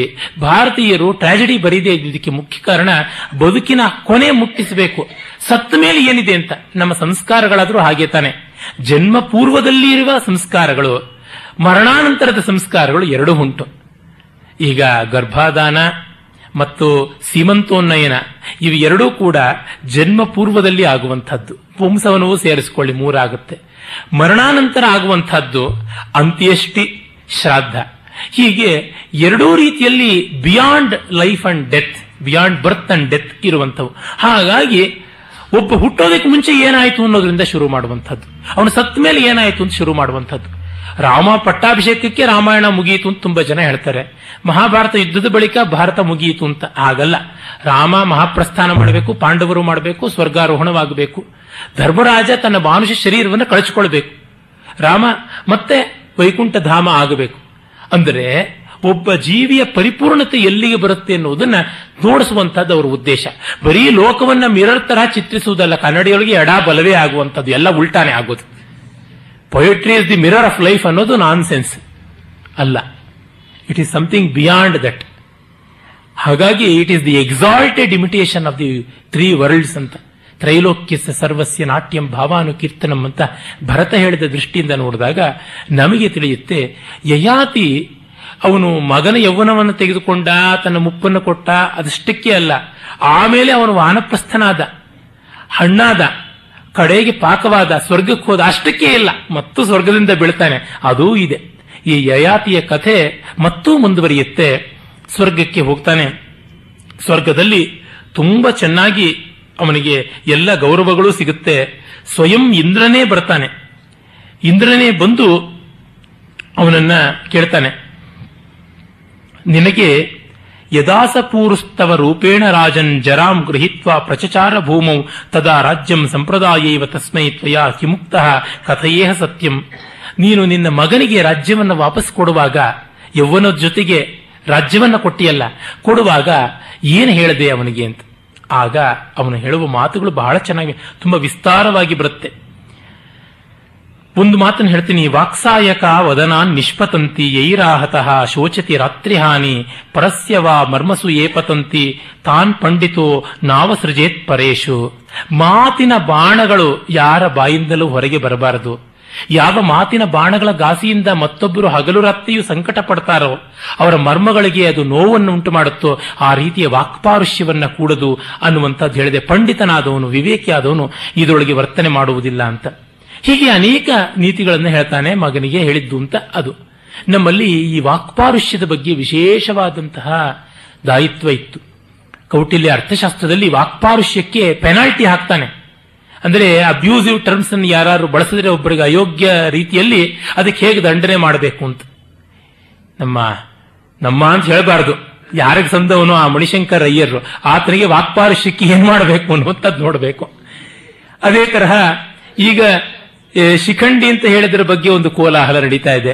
ಅದು ಹೇಳಿದವರು ಗದ್ದಾರ್ ಅಂತ ಹೇಳಿದ್ದನ್ನು ಮೊದಲು ಯೋಚನೆ ಮಾಡಬೇಕು. ಈ ತರದ್ದು ಬೇಕಾದಷ್ಟೆಲ್ಲ ಉಂಟು. ಇವೆಲ್ಲ ವಾಕ್ಪಾರುಷ್ಯಕ್ಕೆ ಉತ್ತಮ ಸಾಹಸ ಪೆನಾಲ್ಟಿ ಹಾಕಬೇಕು ಅಂತ, ಫಸ್ಟ್ ಗ್ರೇಡ್ ಬರ್ಗ್ಲರಿ ಮಾಡಿದವನಿಗೆ ಹಾಕುವಂತ ಪೆನಾಲ್ಟಿ ಹಾಕಬೇಕು ಅಂತ ಅರ್ಥಶಾಸ್ತ್ರಕಾರ ಹೇಳ್ತಾನೆ. ಅಷ್ಟರ ಮಟ್ಟಿಗೆ ಕೌಟಿಲ್ಯನಿಗೆ ಅದರ ಬಗ್ಗೆ ಅವೇರ್ನೆಸ್ ಇತ್ತು. ಮತ್ತೆ ನಮ್ಮ ಧರ್ಮಶಾಸ್ತ್ರಗಳಲ್ಲಿ ಬರುತ್ತೆ, ಯಾವುದನ್ನ ಅವನ ಅನುಪ ಉಪಸ್ಥಿತಿಯಲ್ಲಿ ಹೇಳೋದಕ್ಕೆ ನಾವು ಸಂಕೋಚ ಪಡ್ತೀವೋ ಅವನೆದುರಿಗೆ, ಅಂತಹದ್ದನ್ನು ಆತನ ಅನುಪಸ್ಥಿತಿಯಲ್ಲಿ ಹೇಳಬಾರದು ಅಂತ. ಆಮೇಲೆ ಸಭೆಯಲ್ಲಿ ಒಬ್ಬನನ್ನ ಸ್ಪೆಸಿಫಿಕ್ ಆಗಿ ಹೇಳಿ ಅವನ ವೈಯಕ್ತಿಕವಾದ ತಪ್ಪುಗಳನ್ನ ಬಯಲಿಗೆ ಎಳೆಯೋದ್ರೊಳಗೆ ಆನಂದವನ್ನು ಪಡಬಾರದು, ಆ ವಿಷಯ ಮಾತ್ರ ಉಲ್ಲೇಖ ಮಾಡಬೇಕಾದದ್ದು ಅಂತೆಲ್ಲ ಬರುತ್ತೆ. ಅಂದರೆ ಎಷ್ಟು ಸೂಕ್ಷ್ಮತೆಗಳನ್ನು ಅವರು ಗಮನಿಸಿದ್ರು ಅಂತ. ಅದನ್ನೆಲ್ಲ ಯಾಕೆ ಹೇಳ್ತಾನೆ. ನಹೀದೃಶಂ ಸಂವನನಂ ತ್ರಿಷು ಲೋಕೇಶು ವಿದ್ಯತೆ ಯಥಾ ಮೈತ್ರಿ ಚ ಭೂತೇಶು ದಾನಂಚ ಮಧುರಾ ಚ ವಾಕ್. ಇಂತಹ ಕಾಂಬಿನೇಷನ್ ಬಹಳ ವಿರಳ. ಏನು? ಸರ್ವಭೂತೇಶು ಮೈತ್ರಿ, ದಾನಂ ಚ ಮಧುರಾ ವಾಕ್. ಒಳ್ಳೆಯ ಮಾತಾಡಿಕೊಂಡು ಸ್ನೇಹ ಮತ್ತು ಉದಾರತೆ ಎಲ್ಲ ಇರೋದು ತುಂಬಾ ಕಷ್ಟ. ಅದೊಂದು ಸುಭಾಷಿತ ಉಂಟು, ದಾತೃವಿನ ಸೌಮ್ಯತ್ವ, ದಾನಿಯ ಮೃದುವಾದಿತ್ವ, ಇವೆಲ್ಲ ತುಂಬಾ ವಿರಳವಾದಂತಹದ್ದು. ಹಾಗೆ ಬಲವಂತನ ಕ್ಷಮೆ, ವಿದ್ಯಾವಂತನ ನಿರಹಂಕಾರ, ಇವೆಲ್ಲ ಬಹಳ ವಿರಳ ಅಂತ. ಅಂತಹ ಕಾಂಬಿನೇಷನ್ ಅನ್ನೆಲ್ಲ ಯಯಾತಿ ಹೇಳಿರ್ತಾನೆ. ಆಮೇಲೆ ಇಂದ್ರ ಹೇಳ್ತಾನೆ, ಸರ್ವಾಣಿ ಕರ್ಮಾಣಿ ಸಮಾಪ್ಯ ರಾಜನ್ ಗೃಹಾನ್ ಪರಿತ್ಯಜ್ಯ ವನಂಗತೋಸಿ ತತ್ವಾಂ ಪೃಚ್ಛಾಮಿ ನಹುಷಸ್ಯ ಪುತ್ರ ಕೇನಾಸಿ ತುಲ್ಯ ತಪಸಾ ಯಯಾತೆ. ನಿನ್ನ ತಪಸ್ಸಿಗೆ ಯಾವುದು ಹೋಲಿಕೆ ಯಯಾತಿಯೇ ಹೇಳು. ಇಷ್ಟು ದೊಡ್ಡ ತಪಸ್ಸು ಮಾಡಿ ನೀನು ಪುಣ್ಯಲೋಕ ಪಡೆದಿದ್ದೀಯ, ನಿನ್ನ ತಪಸ್ಸಿಗೆ ಯಾವುದು ಹೋಲಿಕೆ ಅಂದ್ರೆ ಯಯಾತಿಗೆ ಅದೇ ಎಡವಟ್ಟಾಯ್ತು. ನಾಹಂ ದೇವ ಮನುಷ್ಯೇಶು ನಗಂಧರ್ವ ಮಹರ್ಷಿಷು ಆತ್ಮನಸ್ತಪಸಾ ತುಲ್ಯಂ ಕಂಚಿತ್ ಪಶ್ಯಾಮಿ ವಾಸವ. ದೇವರ್ಷಿ ಗಂಧರ್ವ ಮಾನವರಲ್ಲಿ ಯಾರಲ್ಲಿಯೂ ನನ್ನ ತಪಸ್ಸಿಗೆ ಸಮಾನರಾದವರನ್ನು ನಾನು ನೋಡಿಲ್ಲ ಇಂದ್ರ ಅಂದುಬಿಟ್ಟ. ತತ್ಕ್ಷಣವೇ ಅವನ ಪುಣ್ಯಗಳೆಲ್ಲ ಕರಗೋಗ್ಬಿಟ್ಟುವಂತೆ. ಪುಣ್ಯ ಇದ್ದಾಗ ದೇವಲೋಕದಲ್ಲಿ ಹಸಿವಿಲ್ಲ, ಬಾಯಾರಿಕೆ ಇಲ್ಲ, ಮುಪ್ಪಿಲ್ಲ, ರೋಗ ಇಲ್ಲ. ಇದು ನಾಲ್ಕು ಅವನನ್ನು ಒಟ್ಟಿಗೆ ಕಾಡ್ಬಿಡ್ತು. ಇದೇನಿದು, ನಾನು ಮುದುಕಾಗ್ಬಿಡ್ತೀನಿ, ನನಗೆ ಹಸುವು ಬಾಯಾರಿಕೆ ಎಲ್ಲ ಬಂದ್ಬಿಡ್ತಿದೆ ಅಂದ್ರೆ ಪುಣ್ಯ ಕ್ಷೀಣದ ಲಕ್ಷಣ ಅಂತ. ಇದ್ಯಾಕೆ ಪುಣ್ಯ ಕ್ಷೀಣವಾಯಿತು ಅಂದ್ರೆ ಹೇಳ್ತಾನೆ, ಯದಾವ ಮಂಸ್ತಾ ಸದೃಶ ಶ್ರೇಯಸಶ್ಚ ಪಾಪೀಯ ಸಹ ಅವಿದಿತ ಪ್ರಭಾವ ತಸ್ಮಾ ಲೋಕ ಅಂತವಂತಸ್ತವೇ ಮೇ ಕ್ಷೀಣೆ ಪುಣ್ಯೇ ಪತಿತಾಸ್ಯ ಪತಿತಾಸ್ಯದ್ಯ ರಾಜನ್. ನೀನು ಪುಣ್ಯ ಕ್ಷೀಣವಾಗಿ ಭೂಲೋಕಕ್ಕೆ ಬೀಳ್ತಾ ಇದೆಯಾ, ಆ ಸ್ಥಿತಿ ನಿನಗೆ ಬರ್ತಾ ಇದೆ ಅಂತ. ಅಯ್ಯೋ ಹೀಗಾಯ್ತಲ್ಲ, ಒಂದು ಕ್ಷಣ ಮೈಮರೆತು ನನ್ನ ಸಾಧನೆ ದೊಡ್ಡದು ಒಂದು ಬಿಟ್ಟೆ, ಏನು ಮಾಡೋದು, ಇದಕ್ಕೆ ಪರಿಹಾರ ಒಂದು ವರ ಕೊಡಬಲ್ಲೆ ಅಷ್ಟೇ ಅಂತ ಹೇಳ್ತಾನೆ ಇಂದ್ರ. ಎಷ್ಟು ಸೊಗಸಾಗಿದೆ ಈ ಕಥೆ ಅಂದ್ರೆ. ದುರ್ದೈವ, ಈ ಭಾಗಗಳನ್ನು ಯಾರೂ ಜಾಸ್ತಿ ಬರೆಯೋದೂ ಇಲ್ಲ. ಯಯಾತಿಯ ಆ ಯೌವನದ ಕಥೆ ಪ್ರಸಿದ್ಧವಾಗಿದೆ, ಅವನ ಪತನದ ಕಥೆ ಇಲ್ಲ. ಆಗ ಕೇಳ್ತಾನೆ, ಏನು ಒಂದು ವರ ಕೊಡಬಲ್ಲೆ, ನೀನು ಎಲ್ಲಿ ಬೀಳಬೇಕು ಅಂತ ಹೇಳ್ತೀಯ ಆ ಜಾಗದಲ್ಲಿ ಹೋಗಿ ಬೀಳ್ತೀಯ ಭೂಮಿ ಮೇಲೆ ಅಂತ. ಆದರೆ ನೋಡಿ ಯಯಾತಿಗೆ ಬಂದ ವಿವೇಕ. ಇಚ್ಛೇಯಂ ವೈ ಸುರಲೋಕಾದ್ವಿಹೀನಃ ಸತಾಂ ಮಧ್ಯೆ ಪತಿತುಂ ದೇವರಾಜ. ಸಜ್ಜನರ ಮಧ್ಯೆ ಬೀಳಕ್ ಬಯಸ್ತೀನಿ. ಹಾಗಿದ್ರೆ ಎಲ್ಲಿ ಸಜ್ಜನರಿದ್ದಾರೋ ಅಲ್ಲಿ ಬಿಸಾಕು. ಇಂಗ್ಲೆಂಡು, ಅಮೆರಿಕಾ, ಭಾರತ ಯಾವುದೂ ಅಲ್ಲ ನಾನು ಕೇಳಿದ್ದು. ಒಳ್ಳೆಯವರೆಲ್ಲಿದ್ರೆ ಅಲ್ಲಿ ಬಿಸಾಕು, ನನ್ನನ್ನು ಸಾಕು ಅಂತ. ಸತ್ಸಂಗ ಮಹಾತ್ಮ್ಯ ಅಂಥದ್ದು ಅನ್ನುವುದು ಬರುತ್ತೆ. ಅದು ಮುಂದೆ ಬಹಳ ವಿಸ್ತಾರವಾಗಿ ಅಷ್ಟಕನಗೋ ಯಯಾತಿಗೂ ನಡೆದ ಸಂವಾದ ಬರುತ್ತೆ. ಒಂದು ಜೀವಿ ಪುಣ್ಯ ಕ್ಷೀಣವಾದ ಬಳಿಕ ಸ್ವರ್ಗದಿಂದ ಬೀಳುವಾಗ ಯಾವ ರೂಪ ತಾಳುತ್ತೆ? ಆವಿಯಂತೆ ಆಗುತ್ತೆ. ಆವಿಯಂತೆ ಆಗಿ ಮೇಘಲೋಕಕ್ಕೆ ಬಂದಾಗ ಮೇಘದಲ್ಲಿ ಸೇರಿಕೊಳ್ಳುತ್ತೆ. ಆಮೇಲೆ ಅಲ್ಲೊಂದು ಧೂಳಿನ ಕಣ ಸೇರಿಕೊಂಡು ಆ ಆವಿ ಒಂದು ಮಳೆಯ ಹನಿಯಾಗಿ ಹರಳಗಟ್ಟುತ್ತೆ. ಮಳೆಯ ಹನಿ ಮತ್ತೆ ವಾಯುಲೋಕದ ಮೂಲಕ ಬಂದು ಭೂಮಿಯಲ್ಲಿ ಬೀಳುತ್ತೆ. ಆ ಬಿದ್ದತ್ತು ಬೀಜ ರೂಪದಲ್ಲಿ ಯಾವುದಾದ್ರೂ ಒಂದು ಸಸ್ಯದೊಳಗೆ ಸೇರಿಕೊಳ್ಳುತ್ತೆ. ಆ ಸಸ್ಯವನ್ನ ಅವರವರ ಕರ್ಮಾನುಸಾರವಾಗಿ ಪ್ರಾಣಿ ತಿಂದರೆ ಪ್ರಾಣಿಯ ಹೊಟ್ಟೆಯಲ್ಲಿ, ಮನುಷ್ಯ ತಿಂದರೆ ಮನುಷ್ಯನ ಹೊಟ್ಟೆಯಲ್ಲಿ, ಹೀಗೆ ಬಗೆ ಬಗೆಯಾದ ರೀತಿಯಲ್ಲಿ ಜನ್ಮವನ್ನು ತಾಳುತ್ತೆ. ಮತ್ತೆ ಅದು ತನ್ನ ಜನ್ಮವನ್ನು ಮುಗಿಸಿಕೊಂಡು ಹೇಗೆ ಹೋಗುತ್ತೆ ಅನ್ನುವ ಇಡೀ ಸೈಕಲ್ ಬಗ್ಗೆ ಬರುತ್ತೆ. ಇದೆಲ್ಲ ನಿಜವೇನ್ರಿ, ಸೈನ್ಸ್ ಅಲ್ಲಿ ಈ ಥರದ್ದೇನು ಹೇಳಿಲ್ಲ ಅಂತೆಲ್ಲ ಅನ್ನಬಹುದು. ಆದರೆ ಇದು ಸೈನ್ಸ್ಗಿಂತ ಅದ್ಭುತವಾಗಿದೆ ಅಂತ ನನಗನ್ಸುತ್ತೆ. ಅಂದರೆ ಪುಣ್ಯವಾಗಲಿ ಪಾಪವಾಗಲಿ ಯಾವುದಾಗಲಿ ಒಂದು ಸೈಕಲ್ ಅಂತ. ಮತ್ತು ಕ್ಷೀಣ ಪುಣ್ಯರಾದವರು ಭೂಮಿಗೆ ಬೀಳ್ತಾರೆ. ಆ ಭೂಮಿಗೆ ಬಿತ್ತು ಮತ್ತೆ ಪುಣ್ಯವನ್ನು ಸಂಚಯನ ಮಾಡ್ತಾರೆ. ಅಂದ್ರೆ ಮಾನವ ಜನ್ಮ ದೊಡ್ಡದು, ಹುಚ್ಚಪ್ಪಗಳಿರ, ಅದನ್ನ ಹಾಳು ಮಾಡಿಕೊಳ್ಳಬೇಡಿರಿ ಅಂತ ದಾಸರು ಹೇಳಿದ್ರಲ್ಲ. ಆ ಒಂದು ಮಾನವ ಜನ್ಮದ ಮಹಾತ್ಮ್ಯದ ಕಡೆಗೆ, ಪೌರುಷದ ಬಗ್ಗೆ, ಪುರುಷಕಾರ ಅಂತ ಸಂಸ್ಕೃತದ ಶಬ್ದ, ಪುರುಷಕಾರದ ಮಹಾತ್ಮ್ಯದ ಬಗ್ಗೆ ಇದು ಎಲ್ಲ ಒತ್ತು ಕೊಟ್ಟು ಹೇಳುವಂತಹದ್ದಾಗಿದೆ. ಅವನು ಹಾಗೆ ಇಳಿತಾ ಇದ್ದಂತೆ ಅಲ್ಲಿ ಒಂದು ವಾಜಪೇಯಿ ಯಾಗವಾಗ್ತಾ ಇರುತ್ತೆ. ವಾಜಪೇಯ ಕ್ಷತ್ರಿಯರು ಮಾಡುವಂತಹ ಯಾಗಗಳಲ್ಲಿ ಒಂದು. ಕ್ಷತ್ರಿಯರು ಮಾಡುವ ಯಾಗಗಳು ನಾಲ್ಕು ಪ್ರಮುಖವಾಗಿ: ವಾಜಪೇಯ, ರಾಜಸೂಯ, ಸೌತ್ರಾಮಣಿ, ಅಶ್ವಮೇಧ. ಈ ನಾಲ್ಕು ಯಾಗಗಳ ಸ್ವಾರಸ್ಯ ಬಹಳ ದೊಡ್ಡದು, ಅದು ಹೇಳೋದಕ್ಕೆ ಸಮಯ ಇಲ್ಲ. ನಷ್ಟ ರಾಜ್ಯ ಸಂಪಾದನೆಗಾಗಿ ಮಾಡುವಂಥದ್ದು ವಾಜಪೇಯ, ಮತ್ತು ಸೈನ್ಯ ಸಂಗ್ರಹಣೆಗಾಗಿ ಮಾಡುವಂಥದ್ದು ಸೌತ್ರಾಮಣಿ, ಸಾಮ್ರಾಜ್ಯ ವಿಸ್ತಾರಕ್ಕೆ ಮಾಡುವಂಥದ್ದು ಅಶ್ವಮೇಧ, ಚಕ್ರೇಶ್ವರತ್ವ ಪದವಿಗೆ ಮಾಡುವುದು ರಾಜಸೂಯ ಅಂತ. ಇಲ್ಲಿ ಒಂದೊಂದು ಮಾನವನ ದೌರ್ಬಲ್ಯಗಳನ್ನ ಸಾಂಕೇತಿಕವಾಗಿ ಮಾಡಿ ತನ್ಮೂಲಕ ಆ ದೌರ್ಬಲ್ಯಗಳನ್ನು ಕೇವಲ ಯಜ್ಞ ಕಾಲದಲ್ಲಿ ಮಾತ್ರ ಬಳಸಿಕೊಳ್ಳಬೇಕು, ಬೇರೆ ಕಾಲದಲ್ಲಿ ದೌರ್ಬಲ್ಯಗಳಿಗೆ ಅವಕಾಶ ಇಲ್ಲ ಅಂತ. ನಮ್ಮಲ್ಲಿ ಉಂಟು. ದೀಪಾವಳಿಯ ಮರುದಿವಸ, ವರ್ಷ ತೊಡಕಿನ ದಿವಸ ಜೂಜಾಟ ಆಡಬಹುದಷ್ಟೇ, ವರ್ಷಕ್ಕೊಮ್ಮೆ ಜೂಜಾಡಬಹುದು, ಎಲ್ಲಾ ದಿವಸ ಅಲ್ಲ ಅಂತ. ಹಾಗೆ ಯುಗಾದಿ, ಯುಗಾದಿಗೆ ಮರುದಿವಸ, ಅದೇ ರೀತಿ ಯುಗಾದಿಗೆ ಹದಿನೈದು ದಿವಸ ಮುನ್ನ ಕಾಮನ ಹಬ್ಬ, ಹೋಳಿ ಹಬ್ಬದ ದಿವಸ ಮಾತ್ರ ಅಶ್ಲೀಲದ ಮಾತಾಡಬಹುದು, ಇನ್ಯಾವತ್ತೂ ಆಡಬಾರದು ಅಂತ. ಇವೆಲ್ಲ ಮನುಷ್ಯರಿಗೆ ಸಹಜವಾದದ್ದು ಪ್ರವೃತ್ತಿ. ಅದು ಪ್ರವೃತ್ತಿರೇಷಾ ಭೂತಾನಾಂ ನಿವೃತ್ತಿಸ್ತು ಮಹಾಫಲ ಅಂತ ಮನು ಹೇಳದಂತೆ ಇವೆಲ್ಲ ಮನುಷ್ಯರ ಪ್ರವೃತ್ತಿಗಳಲ್ಲಿ ಒಂದು. ಅದನ್ನು ಕಂಪ್ಲೀಟ್ ಡಿರೂಟ್ ಮಾಡಿಬಿಟ್ರೆ ಅವನು ದೇವಲೋಕಕ್ಕೆ ಹೋಗ್ಬಿಡ್ತಾನೆ, ನೆಲದ ಮೇಲೆ ನಿಲ್ಲೋದಿಲ್ಲ.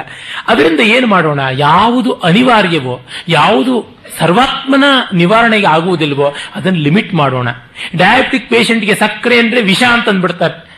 ಏನು ಮಾಡೋದು ಅಂದ್ರೆ ವರ್ಷಕ್ಕೊಮ್ಮೆ ಯಾವಾಗಲಾರು ಲಾಡು ತಿನ್ನಿ, ಪರವಾಗಿಲ್ಲ, ಒಂದು ಲಾಡು ಅಂತ. ಒಂದು ವಾರಕ್ಕೊಮ್ಮೆ ಬೇಕಾದ್ರೆ ಒಂದು ಚಮಚ ಸಕ್ಕರೆ ಹಾಕೊಂಡು ಕಾಫಿ ಕುಡ್ರಿ ಅಂತ ರಿಯಾಯಿತಿ ಕೊಡೋದಿಲ್ವೇ? ಆ ರೀತಿ ಆದದ್ದು. ಮಹರ್ಷಿಗಳು ಇಂಪ್ರಾಕ್ಟಿಕಲ್ ಆದವರಲ್ಲ, ಮನುಷ್ಯರ ಗುಣದೋಷಗಳನ್ನ, ದೌರ್ಬಲ್ಯ ಮೋಹಗಳನ್ನ ಬಲ್ಲವರಾಗಿ ಅದಕ್ಕೆ ವ್ಯವಸ್ಥೆ ಮಾಡಿದ್ದು.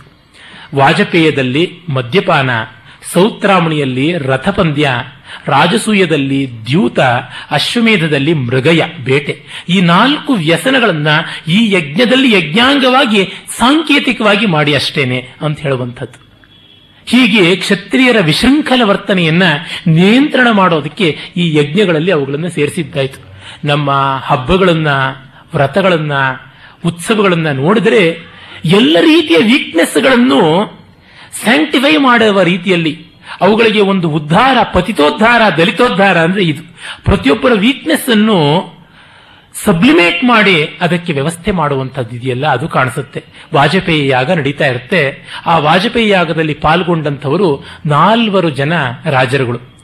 ಒಬ್ಬ ಅಯೋಧ್ಯಾಧಿಪತಿ ಹರ್ಯಶ್ವನ ಮಗ ವಸುಮನ, ಮತ್ತೊಬ್ಬ ಕಾಶಿಯ ದಿವೋದಾಸನ ಮಗ ಪ್ರತರ್ಧನ, ಇನ್ನೊಬ್ಬ ಭೋಜ ನಗರದ, ಭೋಜ ದೇಶದ ಅಧೀಶ್ವರನಾದ ಉಶೀನರನ ಮಗ ಶಿಬಿ. ಈ ಮೂವರನ್ನು ಕೂಡಿಸಿಕೊಂಡು ಆಚಾರ್ಯನಾಗಿ ವಿಶ್ವಾಮಿತ್ರನ ಮಗ ಅಷ್ಟಕ ಮಹರ್ಷಿ ಅವನು ಮಾಡಿಸ್ತಾ ಇರ್ತಾನೆ ಯಜ್ಞವನ್ನು.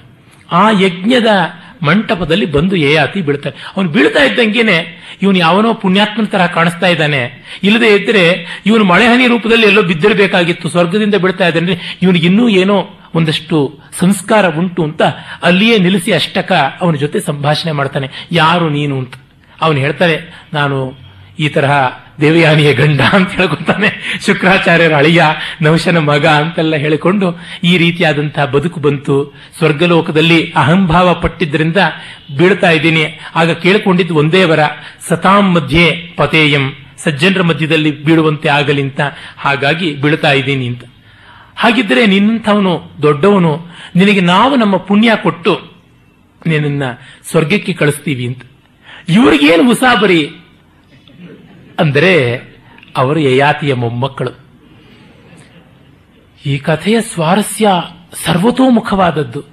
ಮಕ್ಕಳು ಯೌವನ ಕೊಡೋದಿಲ್ಲ ಅಂತ ಮುನಿಸ್ಕೊಂಡು ಹೋದರೆ ಮೊಮ್ಮಕ್ಕಳು ನಮ್ಮ ಪುಣ್ಯ ಕೊಡ್ತೀನಿ ತಾತ, ನೀನು ಹೋಗು ಮತ್ತೆ ಸ್ವರ್ಗಕ್ಕೆ ಅಂತಂತಾರೆ. ವ್ಯಾಸರಲ್ಲದೆ ಇನ್ಯಾರಿಗೆ ಇದೆ ಇಂಥ ಶಿಲ್ಪ ಸಂವಿಧಾನ ಮಾಡೋದಿಕ್ಕೆ? ಮತ್ತೆ ನೋಡಿ, ಇವರಾದರೂ ಪೌತ್ರರಲ್ಲ, ದೌಹಿತ್ರರು, ಯಯಾತಿಯ ಮಗಳ ಮಕ್ಕಳು. ಯಯಾತಿಯ ಮಗಳು ಮಾಧವಿ.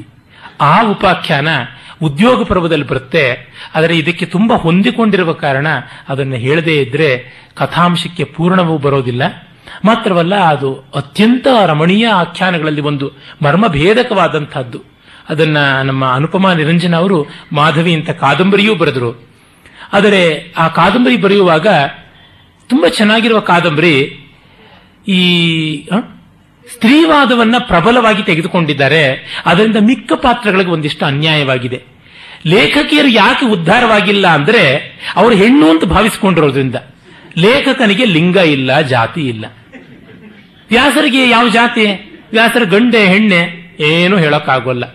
ಒಬ್ಬ ಲೇಖಕನೋ ಲೇಖಕಿಯೋ ತನ್ನ ಎಲ್ಲ ಉಪಾಧಿಗಳನ್ನ ಕಳಿಸಿಕೊಂಡಿರುತ್ತೋ ಅದರಿಂದ ದೊಡ್ಡ ಆ ವ್ಯಕ್ತಿಯಿಂದ ದೊಡ್ಡ ಕೃತಿ ಬರುವಂತಹದ್ದಲ್ಲ.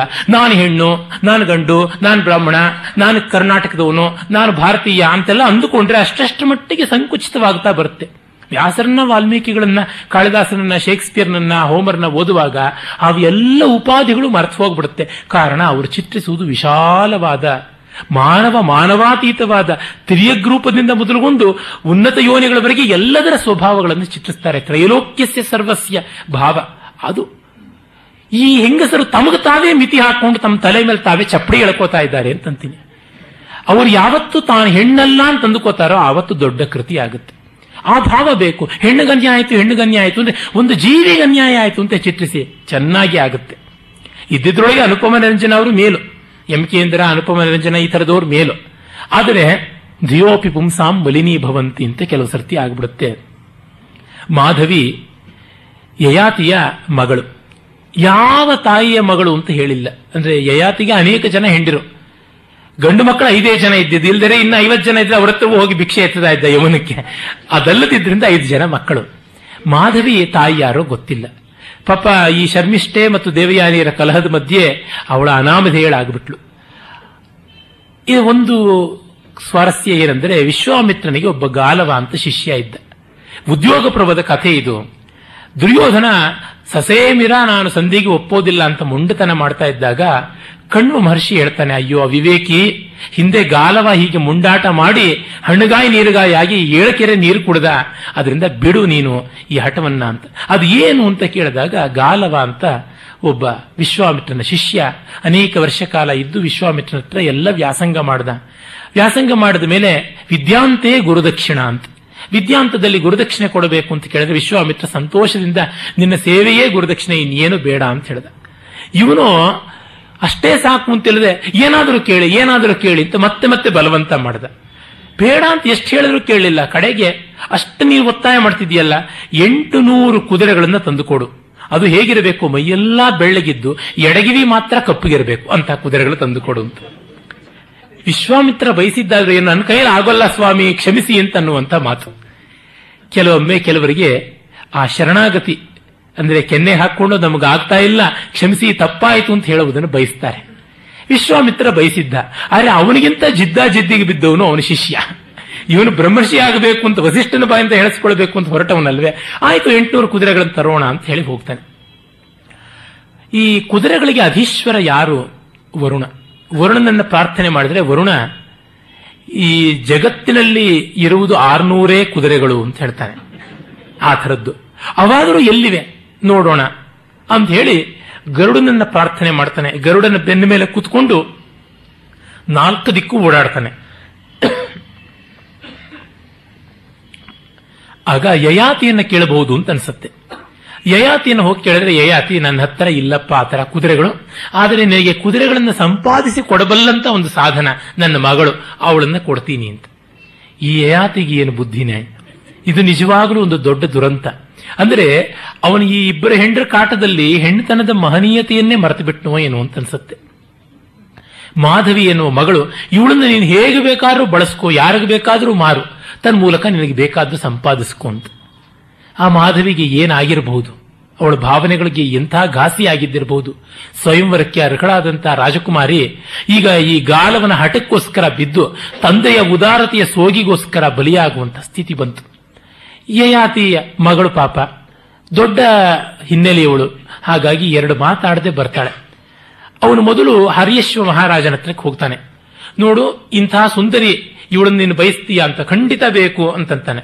ಹಾಗಿದ್ರೆ ಇವಳು ಒಂದು ಮಗುವಾಗುವವರೆಗೆ ನಿನ್ನ ಹತ್ರ ಇರ್ತಾಳೆ, ನಿನ್ನ ಹತ್ರ ಇದ್ದರೆ ಕುದುರೆಗಳನ್ನು ಕೊಡುವಂತ, ಇನ್ನೂರು ಕುದುರೆ ಇದೆ ಅಂತ. ಹಾಗಿದ್ರೆ ಅಷ್ಟೇ ಸಾಕು ಅಂತ ಇನ್ನೂರು ಕುದುರೆಯನ್ನು ತೆಗೆದುಕೊಳ್ತಾನೆ. ಆಗ ಮಾಧವಿಗೆ ಹುಟ್ಟಿದ ಮಗನೇ ವಸುಮನ. ಹೀಗೆ ಒಬ್ಬೊಬ್ಬ ರಾಜರತ್ರಲೂ ಸುತ್ತಾಡಿಸಿ ಇನ್ನಿಬ್ಬರು ರಾಜರು, ದಿವೋದಾಸ ಕಾಶಿಯವನು, ಭೋಜನಗರದವನು ಉಶೀನರ, ಹೀಗೆ ಆರ್ನೂರು ಕುದುರೆ ಗಿಟ್ಟಿಸ್ಕೊಳ್ತಾನೆ. ದಿವೋದಾಸನ ಮಗ ಪ್ರತರ್ಧನ, ಉಶೀನರನ ಮಗ ಶಿಬಿ.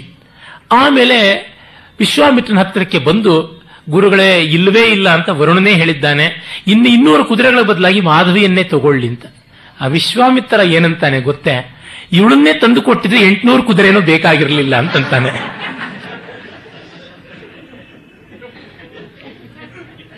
ಅಂದರೆ ಇದು ವ್ಯಾಸ ತಾಟಸ್ಥ್ಯಕ್ಕೆ ಮಾತ್ರ ಸಾಧ್ಯ, ಜಗತ್ತು ಹೀಗೂ ಇರುತ್ತೆ ಅಂತ ತೋರಿಸುವಂಥದ್ದು. ಎಷ್ಟು ಮಾರ್ಮಿಕವಾದದ್ದು! ಆಗ ವಿಶ್ವಾಮಿತ್ರನ ಮಗನಾಗಿ ಅಷ್ಟಕ ಹುಟ್ಟುತ್ತಾನೆ.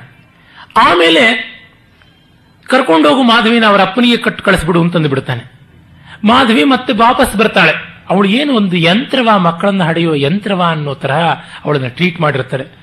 ಆಗ ಯಯಾತಿ, ಮಗಳೇ ನಿನಗಿನ್ನ ಸ್ವಯಂವರ ಮಾಡಿಸ್ತೀನಿ, ಯಾರನ್ನು ಬೇಕಾದರೂ ಮದುವೆ ಆಗುವಂತ. ನೋಡಿ, ನಮ್ಮ ಸಮಾಜದಲ್ಲಿ ಹಿಂದೆ ಒಂದು ಕಾಲ ಇತ್ತು, ಈಗಿರುವಂತೆ ಈಗ ಅಂತಿಲ್ಲ, ಈಗ ಒಂದು ಐವತ್ತರವತ್ತು ವರ್ಷಗಳಿಂದ ಹಿಂದಿನ ಒಂದು ಸಾವಿರ ಎರಡು ಸಾವಿರ ವರ್ಷಗಳವರೆಗಿನ ಸಮಾಜ ಇದ್ದಂತೆ ಇರಲಿಲ್ಲ. ತುಂಬಾ ಹೆಣ್ಣಿಗೆ ಒಂದು ರೀತಿಯಾದ ಸ್ವಾಚ್ಛಂದ್ಯ ಸ್ವಾತಂತ್ರ್ಯ ಇತ್ತು. ಯಾರೂ ಲೆಕ್ಕಕ್ಕೆ ತೆಗೆದುಕೊಳ್ತಾ ಇರಲಿಲ್ಲ, ಇವಳು ಕನ್ಯೆಯೇ ಅಲ್ಲವೇ ಅನ್ನೋದನ್ನು ನೋಡ್ತಾ ಇರಲಿಲ್ಲ. ಆದರೆ ಮಾಧವಿ ಹೇಳ್ತಾಳೆ, ನಾಲ್ಕು ಮಕ್ಕಳನ್ನ ಹೆತ್ತು ನಾಲ್ಕು ಸಂಸಾರ ನಡೆಸಿದೆ, ನನಗೆ ಸಾಕು, ಇನ್ನು ನಾನು ಮನುಷ್ಯಳಾಗಿ ಇರಬೇಕು ಅಂತ ಬಯಕೆ ಇಲ್ಲ, ಪ್ರಾಣಿಗಳಂತೆ ಬದುಕುವುದು ಮೇಲು, ಹಾಗಾಗಿ ನಾನು ಮೃಗಪ್ರಚಾರ ವ್ರತ ಅಥವಾ ಮೃಗಚಾರಣ ವ್ರತ ಅಂತ ಅದನ್ನ ನಾನು ಮಾಡ್ತೀನಿ ಅಂತ ಜಿಂಕೆಗಳ ಗುಂಪಿನಲ್ಲಿ ಒಬ್ಬ ಜಿಂಕಿಯಂತೆ ಓಡಾಡಿಕೊಂಡು ಇದ್ದು ಬಿಡ್ತಾಳೆ, ಕಾಡಿಗೆ ಹೊರಟೋಗ್ತಾಳೆ. ಮಾರ್ಮಿಕವಾದಂತಹ ಉತ್ತರ ಮಾಧವಿ ಎದದು. ಹಾಗೆ ಮಾಧವಿ ಓಡಾಡ್ತಾ ಇರ್ತಾಳೆ. ಅವಳ ಮಕ್ಕಳೇ ಈ ನಾಲ್ವರು. ಅಂದರೆ ಇದು ಎಂಥ ಒಂದು ಐರನಿ ನೋಡಿ, ತನ್ನ ಮಕ್ಕಳು ಅಂತ ಯಾರು ಔರಸರು ಅಂತ ಭಾವಿಸಿದ್ನೋ ಅವರು ತನ್ನನ್ನು ಅಂಥದ್ದಾಗಿ ಉದ್ಧಾರ ಮಾಡಿಲ್ಲ, ಆದರೆ ತನ್ನ ಮಗಳನ್ನ ಹೀಗೆ ದುಡಿಸಿಬಿಟ್ನಲ್ಲ ಆರ್ನೂರು ಕುದುರೆಗಳಿಗೋಸ್ಕರವಾಗಿ ಗಾಲವ, ಅದಕ್ಕೆ ಒಂದು ಪಾನ್ ತರ ಬಳಸಿಬಿಟ್ನಲ್ಲ ಯಯಾತಿ, ಆ ಮಾಧವಿಯ ಮಕ್ಕಳು ಈಗ ಬಂದಿದ್ದಾರೆ. ಮಾಧವಿ ಇವನು ಬೀಳ್ತಾ ಇದ್ದಾಗ ಕಾಡಿನಿಂದ ಆಚೆಗೆ ಬರ್ತಾಳೆ, ತಂದೆ ಅಂತ ಗೌರವಿಸಿ ಪ್ರೀತಿಯಿಂದ ಮಾತಾಡ್ತಾಳೆ. ಅಲ್ಲಿದ್ದ ಮಕ್ಕಳಿಗೆ ಹೇಳ್ತಾಳೆ, ಇಲ್ಲಿ ಆದಿ ಪರ್ವದಲ್ಲಿ ಅದು ಬಂದಿಲ್ಲ, ಉದ್ಯೋಗ ಪರ್ವದಲ್ಲಿ ಬಂದಿದೆ, ನಾನು ಉದ್ಯೋಗ ಪರ್ವದ ಕಥೆಯನ್ನು ಸೇರಿಸಿ ಇಲ್ಲಿ ಹೇಳ್ತಾ ಇದ್ದೀನಿ. ನಿಮ್ಮ ಅಜ್ಜ ಇವನು, ನಿಮ್ಮ ಮಾತಾಮಹ ಇವನು ಅಂತಂದ್ರೆ ನಾವು ನಮ್ಮ ಪುಣ್ಯವನ್ನೆಲ್ಲ ಕೊಡ್ತೀವಿ, ನಮ್ಮ ಪುಣ್ಯದ ಮೂಲಕವಾಗಿ ಇವನು ಸ್ವರ್ಗಕ್ಕೆ ಹೋಗಲಿ ಅಂತ ಹೇಳ್ಬಿಟ್ಟಂತಾರೆ.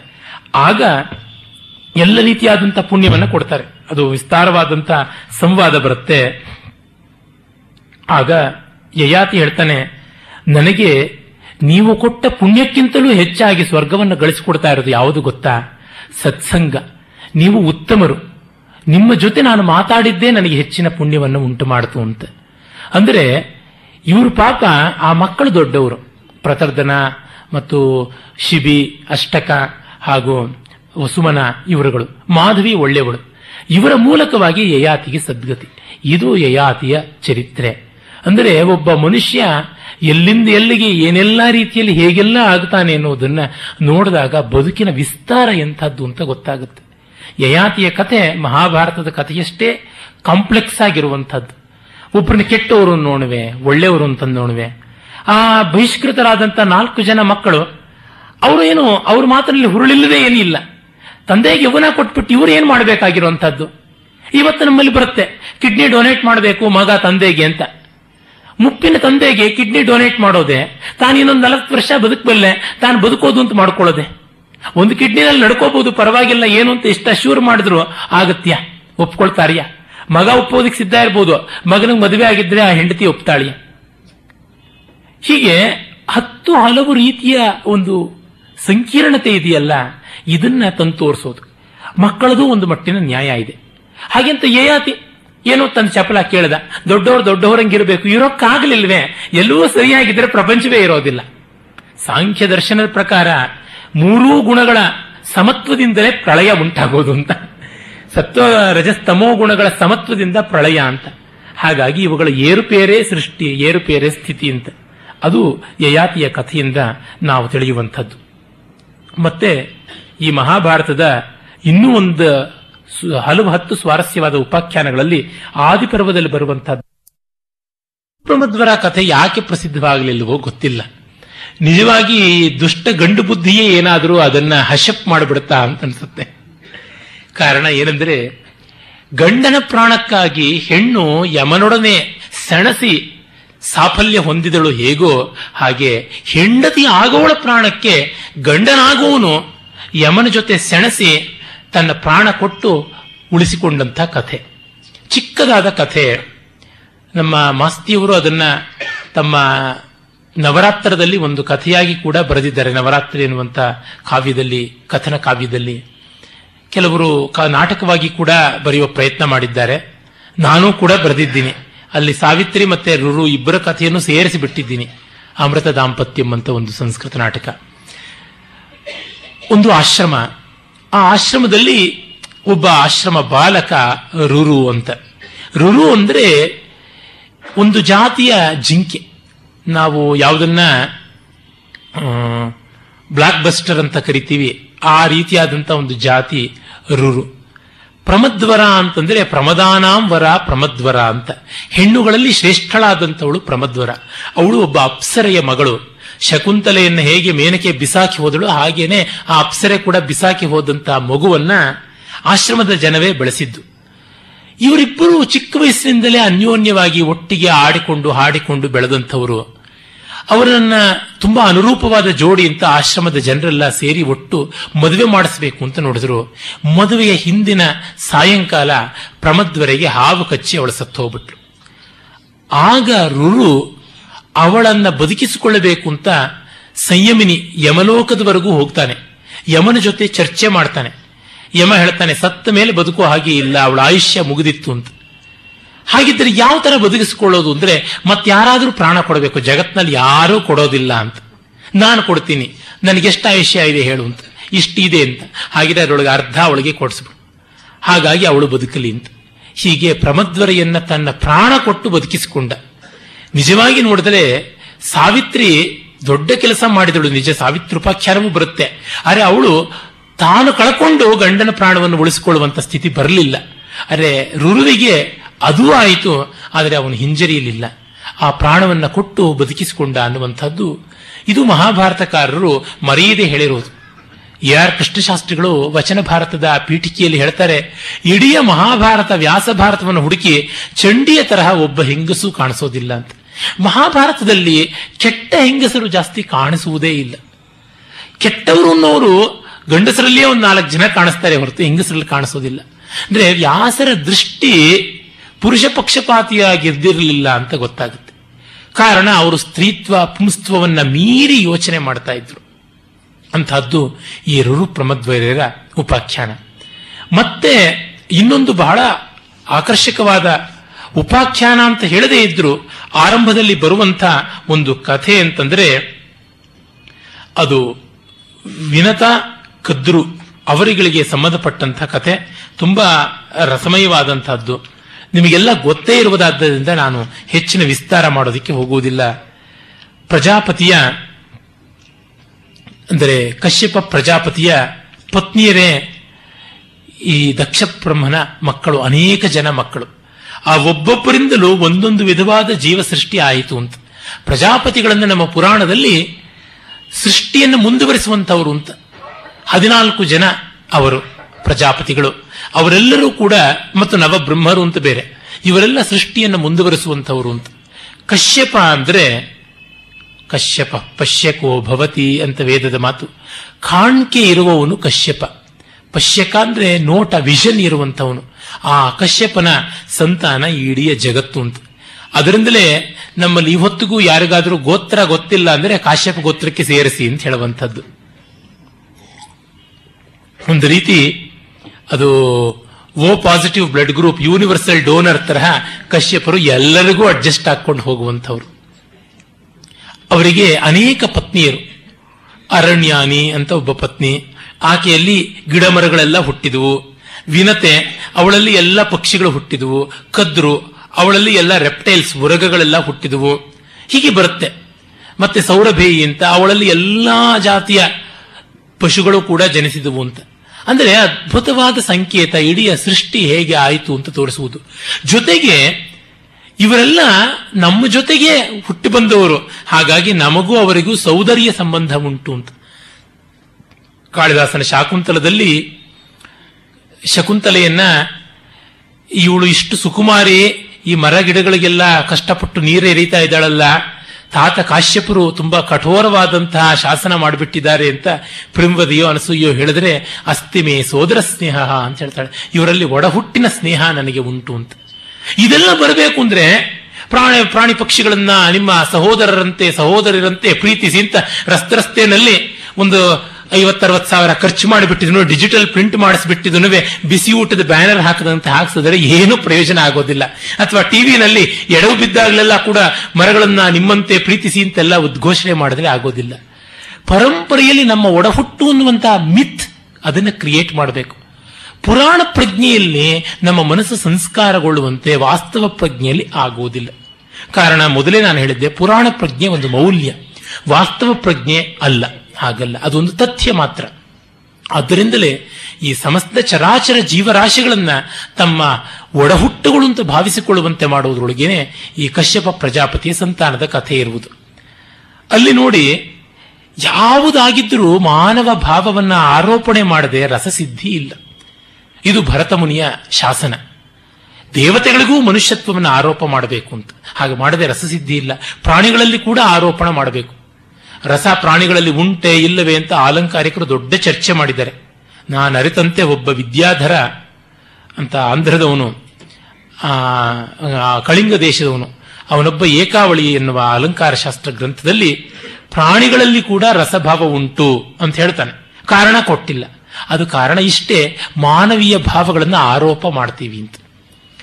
ಹಾಗೆ ಮಾಡಿದ ತಕ್ಷಣ ಅಲ್ಲಿ ಎಲ್ಲ ರೀತಿಯಾದ ಭಾವನೆಗಳು ಉಕ್ಕೇರುತ್ತವೆ. ಇಲ್ಲಿ ಆಗಿರುವುದೇ. ರಾಕ್ಷಸರು ಕೂಡ ಕಶ್ಯಪನ ಮಕ್ಕಳು, ಧನುವಿನ ಮಕ್ಕಳು ದೈತ್ಯರು, ದ್ವಿತೀಯ ಮಕ್ಕಳು ದೈತ್ಯ ದ್ವಿತೀಯ ಮಕ್ಕಳು ದೈತ್ಯರು, ಧನುವಿನ ಮಕ್ಕಳು ದಾನವರು ಅಂತೆಲ್ಲ ನಿನ್ನೆ ಕೂಡ ತಿಳಿಸಿದ್ದೆ. ಈ ವಿನುತೆಯ ಮಕ್ಕಳು ಎಲ್ಲ ಪಕ್ಷಿಗಳು. ಅವಳು ಎರಡು ಮೊಟ್ಟೆಯನ್ನು ಇಟ್ಟಳು ಅಂತ ಕಥೆ ಬರುತ್ತೆ. ನೋಡಿ ಯಾವ ತರಹ ಇವರು ಫ್ಯಾಕ್ಟ್ ಅಂಡ್ ಫ್ಯಾಂಟಸಿಯನ್ನು ಬೆರೆಸ್ತಾರೆ ಪುರಾಣದವರು. ಈ ಹೊತ್ತು ನಮ್ಮಲ್ಲಿ ಯಾರೋ ವಿದೇಶೀಯರು ತಮ್ಮ ಕಾದಂಬರಿಗಳಲ್ಲಿ ಕಥೆಗಳಲ್ಲಿ ಮಾಡಿಬಿಟ್ರೆ ಅದ್ಭುತವಾದ ಶಿಲ್ಪ ಅಂತ ಹೇಳ್ತಾರೆ. ಕೆಲವು ಸರ್ತಿ ರವಿ ಬೆಳಗೆರೆ ಅಂತವರು ಒಳ್ಳೆ ಬರವಣಿಗೆ ಮಾಡ್ತಾರೆ. ಮೊನ್ನೆ ದಿವಸದ ಒಂದು ಪತ್ರಿಕೆಯಲ್ಲಿ ಪೋಲಂಕಿ ರಾಮಮೂರ್ತಿ ಎನ್ನುವ ಮಹಾನುಭಾವರ ಬಗ್ಗೆ ಒಂದಿಷ್ಟು ಮಂತ್ರಪುಷ್ಪವನ್ನು ಹಾಕ್ತಾ ಆತ ಒಂದು ಒಳ್ಳೆ ಮಾತು ಬರೆದಿದ್ರು. ಈ ನಿಡುಮಾಮಿಡಿ ಮಠದ ಇಮಾಮ್ ಒಬ್ಬರಿದ್ದಾರಲ್ಲ, ಆತ ಪಾಯಸಕ್ಕೆ ಹುಟ್ಟುಬಿಡ್ತಾರ್ಯಾ ಮಕ್ಕಳು ಅಂತ ಅಂದಿದ್ದಕ್ಕೆ ರವಿ ಬೆಳಗೆರೆ, ಈ ಮನುಷ್ಯ ಒಂಟಿಯಾಗಿ ಹುಟ್ಟಿದ್ದು ಇವತ್ತಿಗೂ ಒಂಟಿಯಾಗಿ ಇರೋದು, ನಾವು ನಾವು ಅಂತ ಬಹುವಚನ ಹೇಳ್ಕೊಡ್ತಾರೆ, ಸಾಮಾನ್ಯದ ಗ್ರಾಮರ್ ಗೊತ್ತಿಲ್ಲ ಅಂತ ಏನೋ ಬೈದಿದ್ದುಂಟು. ಅಂದ್ರೆ ಅದೇ ನಾವು ಈ ರೀತಿಯಾದಂತಹ ಒಂದು ಪಾಯಸಕ್ಕೆ ಮಕ್ಕಳು ಹುಟ್ಟಿದ್ರು ಅನ್ನುವಂತಹದ್ದು ಒಂದನ್ನ ಕಥೆಯಲ್ಲಿಯೋ ಕಾದಂಬರಿಯಲ್ಲಿಯೋ ಮಾಡಿಬಿಟ್ರೆ ಅದ್ಭುತ ಸಂವಿಧಾನ, ನಮ್ಮ ಚಂದ್ರಶೇಖರ್ ಕಂಬಾರ ಮಾಡಿಬಿಟ್ರೆ ಜಾನಪದ ಅದ್ಭುತವಾದಂತಹ ಅಂಗೀಕಾರ್ಯವಾದ ವಸ್ತು ಆಗಿಬಿಡುತ್ತೆ. ಅದೇ ವಾಲ್ಮೀಕಿಯ ವ್ಯಾಸನ ಮಾಡಿದ್ರೆ ಅದು ಬಂದ್ಬಿಟ್ಟಿದನುವೇ ಪುರೋಹಿತ ಶಾಹಿ ಅಂತ ಅನಿಸ್ಕೊಂಡ್ಬಿಡುತ್ತೆ. ಇಂಥ ಹಿಪಾಕ್ರಸಿಗೆ ಏನನ್ಬೇಕು ಅಂತ ಇಲ್ಲಿರುವಂತಹ ಪೌರಾಣಿಕ ಸಂಕೇತ ಏನು ಅನ್ನೋದನ್ನ ನೋಡಬೇಕು. ಯಾವ ಜಾತಿ ಮತ ನೀತಿ ಅಲ್ಲ ಅಲ್ಲಿ ಬರುವಂಥದ್ದು. ಅವಳು ಹೆಣ್ಣು ಅಂತ, ಕಶ್ಯಪ ಋಷಿಯ ಪತ್ನಿ ಅಂತ, ಇಟ್ಟಿದ್ದು ಮೊಟ್ಟೆ ಅಂತ, ಅಲ್ಲಿ ಹುಟ್ಟಿದ್ದು ಪಕ್ಷಿಗಳು ಅಂತ. ಆ ಪಕ್ಷಿಗಳು ನಮ್ಮಂತೆ ಭಾವನೆಗಳನ್ನ ಇಟ್ಟುಕೊಂಡಿರುವಂಥವು, ರಾಗದ್ವೇಷಗಳು ಇರುವಂಥವು. ಅಂದರೆ ಎಲ್ಲಿಂದ ಎಲ್ಲಿಗೆ ಹಾರಾಡುತ್ತವೆ. ಭೈರಪ್ಪನವರು ಒಂದು ಕಡೆ ಬರೀತಾರೆ, ನಮ್ಮ ಆಧುನಿಕ ಪ್ರಪಂಚ ತುಂಬಾ ಬಡವಾಗಿದೆ, ವಿಶೇಷವಾಗಿ ಸಾಹಿತ್ಯ ಪ್ರಪಂಚಕ್ಕೆ. ಹಿಂದಿನ ಕಾಲದಲ್ಲಿ ಮನುಷ್ಯ ಪ್ರಾಣಿಗಳ ಜೊತೆ ಮಾತಾಡಬಹುದು, ಜಡ ಜಡವಸ್ತುಗಳ ಜೊತೆ ಮಾತನಾಡಬಹುದು, ಯಾವ ಕಾಲದಿಂದ ಯಾವ ಕಾಲಕ್ಕೆ ಬೇಕಾದ್ರೂ ಹೋಗಬಹುದು, ಯಾವ ಲೋಕದಿಂದ ಯಾವ ಲೋಕಕ್ಕೆ ಬೇಕಾದ್ರೂ ಹೋಗಬಹುದು. ಈ ವಿಸ್ತಾರ ಇತ್ತು. ಈಗ ಒಬ್ಬಳು ಮೊಟ್ಟೆ ಇಟ್ಟಳು ಮಗುವಿಗೆ ಬದಲಾಗಿ ಅಂದ ತಕ್ಷಣ ಗೊಳ್ಳಂತ ನಗುವುದಾಗುತ್ತೆ, ನಮಗೆ ನಂಬಕ್ಕೆ ಆಗೋದಿಲ್ಲ ಅಂತ. ಆದರೆ ಆ ಸಂಕೇತ ಪ್ರಪಂಚದ ಸ್ವಾರಸ್ಯ ಏನು ಅಂತ ಗ್ರಹಿಸೋದಿಕ್ಕೂ ಆಗ್ತಾ ಇಲ್ಲ. ಈ ಒಂದು ದುರಂತ ಇದೆ. ಇಂಥ ಒಂದು ಪುರಾಣ ಬೇಕು ಅಂತ ತಾನೇ ಅಮೆರಿಕದವರು ನಾಯಿಪಾಡ್ ಪಡ್ತಾ ಇರೋದು. ಅವರ ಕಾರ್ಟೂನ್ಗಳನ್ನು ನೋಡಿದ್ರೆ ನನಗೆ ಅಯ್ಯೋ ಪಾಪ ಅನ್ಸುತ್ತೆ. ಒಂದು ಪುರಾಣವನ್ನು ಸೃಷ್ಟಿ ಮಾಡ್ಕೊಳ್ಳಕ್ಕೆ ಅವರು ಸಾಯ್ತಾ ಇದ್ದಾರೆ. ನಮ್ಮಲ್ಲಿ ಪುರಾಣಗಳು ಕೊಳತನಾರ್ತಾ ಇವೆ, ರಾಶಿ ರಾಶಿ ಇವೆ, ಆದರೆ ಯಾರೂ ಅದನ್ನು ನೋಡುವಂಥವ್ರು ಇಲ್ಲ. ನಮ್ಮ ಪಂಚತಂತ್ರದಂತಹ ಕಥೆಗಳು ಪ್ರಪಂಚದಲ್ಲಿ ಎಲ್ಲಿ ಸಿಗುತ್ತವೆ? ಇವುಗಳ ಬಗ್ಗೆ ನಮ್ಮ ಮಕ್ಕಳಿಗೊಂದು ಚೂರು ಕಥೆ ಹೇಳೋದಿಲ್ಲ. ಈಚೆಗಂತೂ ನಾನು ಮಕ್ಕಳ ಜೊತೆ ಇಂಟ್ರಾಕ್ಟ್ ಮಾಡ್ತಾ ಇದ್ದೀನಿ, ಅವರುಗಳಿಗೆ ರಾಮಾಯಣ ಮಹಾಭಾರತಗಳ ಸ್ಥೂಲ ಕಥೆಯೂ ಗೊತ್ತಿಲ್ಲ. ಐವತ್ತು ಜನರಲ್ಲಿ ತುಂಬಾ ಸಂಸ್ಕಾರವಂತರ ಮನೆಯ ಮಕ್ಕಳಲ್ಲಿ ಇಪ್ಪತ್ತು ಜನ ಕೈ ಎತ್ತಿದ್ರು ಮಹಾಭಾರತ ಕಥೆ ಗೊತ್ತಿದೆ ಅಂತ. ಅಂದ್ರೆ ಎಲ್ಲಿಗೆ ಬಂದಿದೆ ಅಂತ. ಮಹಾಭಾರತ ರಾಮಾಯಣ ಕಥೆಗಳು ಯಾರು ಮಕ್ಕಳಿಗೆ ಹೇಳ್ತಾ ಇಲ್ವೋ ಆ ಮಕ್ಕಳು ಹಿಂದುಗಳಾಗಿರೋದಿಲ್ಲ. ಅವರ ಮಕ್ಕಳೆಲ್ಲ ಕ್ರಿಶ್ಚಿಯನ್ರು ಮುಸಲ್ಮಾನರೇ ಆಗ್ತಾರೆ, ಅಷ್ಟೇ, ಇನ್ನೇನು ಇಲ್ಲ. ಯಾವತ್ತೂ ಈ ಕಥೆಗಳು ಓದದೆಯೇ ನಮಗೆ ಪರಿಚಯವಾಗಿರುತ್ತೋ. ಅನಂತಮೂರ್ತಿಯವರೊಮ್ಮೆ ಹೇಳಿದ್ರು, ರಾಮಾಯಣ ಮಹಾಭಾರತ ನಮಗೆ ಓದದೆಯೇ ಮೊದಲು ಗೊತ್ತಾಗಿರುವಂಥದ್ದು. Nobody will be reading for the first time ಅಂತ ಅದು ಇತ್ತು, ಈಗ ಅದು ಇಲ್ಲ. ಅದೊಂದು ದೊಡ್ಡ ದುರಂತ. ಹಾಗಾಗಿ ನಾವು ಇಂಥ ಕಥೆಗಳನ್ನು ನೋಡಿ ಕಲಿತುಕೊಳ್ಳುವಂಥದ್ದು, ತಿಳ್ಕೊಳ್ಳುವಂಥದ್ದು ಬಹಳ ಉಂಟು. ಆ ದೃಷ್ಟಿಯಿಂದ ಕಂಡಾಗ ಆ ವಿನತೆ ಇಟ್ಟ ಮೊಟ್ಟೆಗಳ ರೀತಿ ನೋಡಿ, ಅದರ ಕಥೆಯ ಮುಂದುವರಿಕೆಗೆ ಅದು ಹೇಗೆ ಪ್ರಯೋಜನಕ್ಕೆ ಬರುತ್ತೆ ಅಂತ. ಹೆತ್ತ ಮೇಲೆ ಗಂಡೋ ಹೆಣ್ಣೋ ಮಗು ಕುರೂಪಿನೋ ಸುಂದರವೋ ಅದೆಲ್ಲ ಗೊತ್ತಾಗ್ಬಿಡುತ್ತೆ. ಆದರೆ ಮೊಟ್ಟೆ ಒಡೆದು ಮರಿಯಾಗುವವರೆಗೂ ಅದು ಗೊತ್ತಿಲ್ಲ. ಅಂದರೆ ಮೊಟ್ಟೆಗಳನ್ನ, ಪಕ್ಷಿಗಳನ್ನ ನಮ್ಮಲ್ಲಿ ದ್ವಿಜ ಅಂತ ಕರೀತಾರೆ, ಫೈಸ್ ಬಾರ್ನ್. ಒಮ್ಮೆ ಮೊಟ್ಟೆ ರೂಪದಲ್ಲಿ ಹುಟ್ಟಿ ಮತ್ತೆ ಮತ್ತೆ ಹ್ಯಾಚ್ ಆದ ತಕ್ಷಣ, ಒಡೆದ ತಕ್ಷಣ ಬರುವಂತಹದ್ದು ಅಂತ. ಅಂದ್ರೆ ಮೊದಲು ಒಂದು ಕುತೂಹಲ, ಯಾವುದು ಸಿ ಟಿ ಸ್ಕ್ಯಾನಿಂಗ್ ಯಾವುದು ಇಲ್ವಲ್ಲ. ಆಮೇಲೆ ಮೊಟ್ಟೆ ಒಡೆಯುವವರೆಗೂ ಒಂದು ಕುತೂಹಲ. ಸಂಯಮಕ್ಕೆ ಇದಕ್ಕಿಂತ ದೊಡ್ಡ ಪಾಠ ಎಲ್ಲಿ? ಕುತೂಹಲವನ್ನು ಹತ್ತಿಕ್ಕಿಕೊಳ್ಳೋದ್ರ ಬಗ್ಗೆ ಇದಕ್ಕಿಂತ ದೊಡ್ಡದೆಲ್ಲಿ? ಹಾಗೆಯೇ ಕುತೂಹಲ ಕೆರಳದಾಗ ಏನೆಲ್ಲ ಅನಾಹುತ ಆಗಬಹುದು. ವಿನತೆಗೆ ಆ ಕುತೂಹಲ. ಕದ್ರುವಿಗೆ ಅನೇಕ ಮಕ್ಕಳು ಹುಟ್ಟುಬಿಟ್ರು, ತನಗೆ ಹುಟ್ಟೇ ಇಲ್ಲ ಅಂತ. ಈ ಸಂತಾನದ ಮೋಹ ಇದೆಯಲ್ಲ, ಅದು ಎಂಥ ಮಾತ್ಸರ್ಯವನ್ನು ಹುಟ್ಟುತ್ತೆ ಹುಟ್ಟಿಸುತ್ತೆ ಕಾರಣ ಏನು? ಬಹಳ ಬಾರಿ ಯೋಚನೆ ಮಾಡಿದ್ದೀನಿ. ಸಂತಾನ ಅಂದರೆ ನಮ್ಮ ಸೃಷ್ಟಿ. ಮನುಷ್ಯ ಏನು ಮಾಡದೇ ಇದ್ರೂ ಬೇಕಾದ್ರೆ ಸುಲಭವಾಗಿ ಮಕ್ಕಳನ್ನು ಹೆತ್ತು ಬಿಡಬಹುದು. ಸುಲಭವಾಗಿ ಅಂತ ನಾನು ಹೇಳಬಾರದು, ಆದರೂ ಅತ್ಯಂತ ಸಾಧ್ಯವಾದಂಥದ್ದು ಸಂತಾನ. ಅದರಿಂದಲೇನೆ ತನ್ನ ಅಸ್ತಿತ್ವ ರೂಪಿತವಾಗುತ್ತೆ. ಶರೀರ ನಶ್ವರ, ಸತ್ತೋಗ್ತೀನಿ, ನಾನು ಸಾಯ್ತೀನಿ, ಯಾರ ನನ್ನ ಮಕ್ಕಳ ರೂಪದಲ್ಲಿ ನಾನು ಬದುಕ್ತೀನಿ ಅಂತ. ಹಾಗಾಗಿ ನಮ್ಮ ಅಜರಾಮರತೆ ಪ್ರವಾಹ ನಿತ್ಯತ್ವ ನ್ಯಾಯದಂತೆ ಹೋಗುತ್ತೆ. ಪ್ರವಾಹ ನಿತ್ಯತ್ವ ಅಂದ್ರೆ ನಾನು ಸತ್ರು ಮಕ್ಕಳಿರ್ತಾರೆ, ಮಕ್ಕಳ ಸತ್ರು ಮೊಮ್ಮಕ್ಕಳಿರ್ತಾರೆ. ಈ ಪ್ರವಾಹ ನಿತ್ಯತ್ವದ ರೂಪದಲ್ಲಿ ಹೋಗುತ್ತೆ. ನಮ್ಮ ಆಸ್ತಿ ಇರುತ್ತಲ್ಲ, ಅವರು ಅನುಭವಿಸ್ತಾರೆ. ನನ್ನ ಬೆಳ್ಳಿ ಪಾತ್ರೆಗಳನ್ನೆಲ್ಲ ಮೊಮ್ಮಕ್ಕಳು ಇಟ್ಕೊಂಡು ಸಂಧ್ಯಾವನೆ ಮಾಡ್ತಾರೆ. ಈ ರೀತಿಯಾದಂತಹ ಒಂದು ಸೆಕ್ಯೂರಿಟಿ ಫೀಲಿಂಗ್ ಬರುತ್ತೆ. ಹಾಗಾಗಿ ಅಹಂಕಾರ ಮಮಕಾರಗಳಿಗೆ, ನನ್ನದು ಮತ್ತು ನಾನು, ಈ ಎರಡಕ್ಕೂ ಕೂಡ ಬಹಳ ಒಳ್ಳೆಯ ಹಸನಾದ ಅವಕಾಶ ಕೊಡೋದ್ರಿಂದ ಸಂತಾನದ ಮೇಲೆ ಎಲ್ಲಿಲ್ಲದ ಮೋಹ ಉಂಟು. ಆ ಸಂತಾನದ ಮೋಹದ ಜೊತೆಗೆ ಅದು ಬೇರೆಯವರಿಗಾಯಿತು ನನಗಾಗಲಿಲ್ಲ ಅಂದರೆ ಮಾತ್ಸರ್ಯವನ್ನು ತಾನೇ ತಾನಾಗಿ ತರುತ್ತೆ. ವಿನತೆಗೆ ಆಗಿದ್ದು ಅದೇ. ಕದ್ರುವಿಗೆ ಅಷ್ಟು ಮಕ್ಕಳು, ನನಗಾಗಲಿಲ್ವಲ್ಲ. ನೋಡಿ, ಇದು ಮಹಾಭಾರತದ ಆದಿಯಲ್ಲಿ ಬರುವ ಕಥೆ. ಒಬ್ಬಳ ಮಕ್ಕಳನ್ನು ನೋಡಿ ಮತ್ತ ಮತ್ತೊಬ್ಬಳು ಹೊಟ್ಟೆ ಉರುಕೊಂಡಿದ್ದು, ಇವಳ ಮಕ್ಕಳು ದಾಸರಾಗಬೇಕಾಯಿತು. ಗಾಂಧಾರಿ ಹೊಟ್ಟೆ ಹೊಡ್ಕೊಂಡ್ಲು, ಕುಂತಿಗೆ ಮಕ್ಕಳಾದ್ರು ಅಂತ. ಕುಂತಿಗೆ ಮಕ್ಕಳು ದಾಸರಾಗಬೇಕಾಯ್ತು, ಜೂಜಿನಲ್ಲಿ ಸೋತು. ಅಂದರೆ ಮಹಾಭಾರತದಲ್ಲಿ ಉಪಾಖ್ಯಾನಗಳನ್ನೆಲ್ಲ ಬೋಳಿಸ್ಬಿಟ್ರೆ ಏನು ಉಳಿಯುತ್ತೆ? ಏನೂ ಇಲ್ಲ.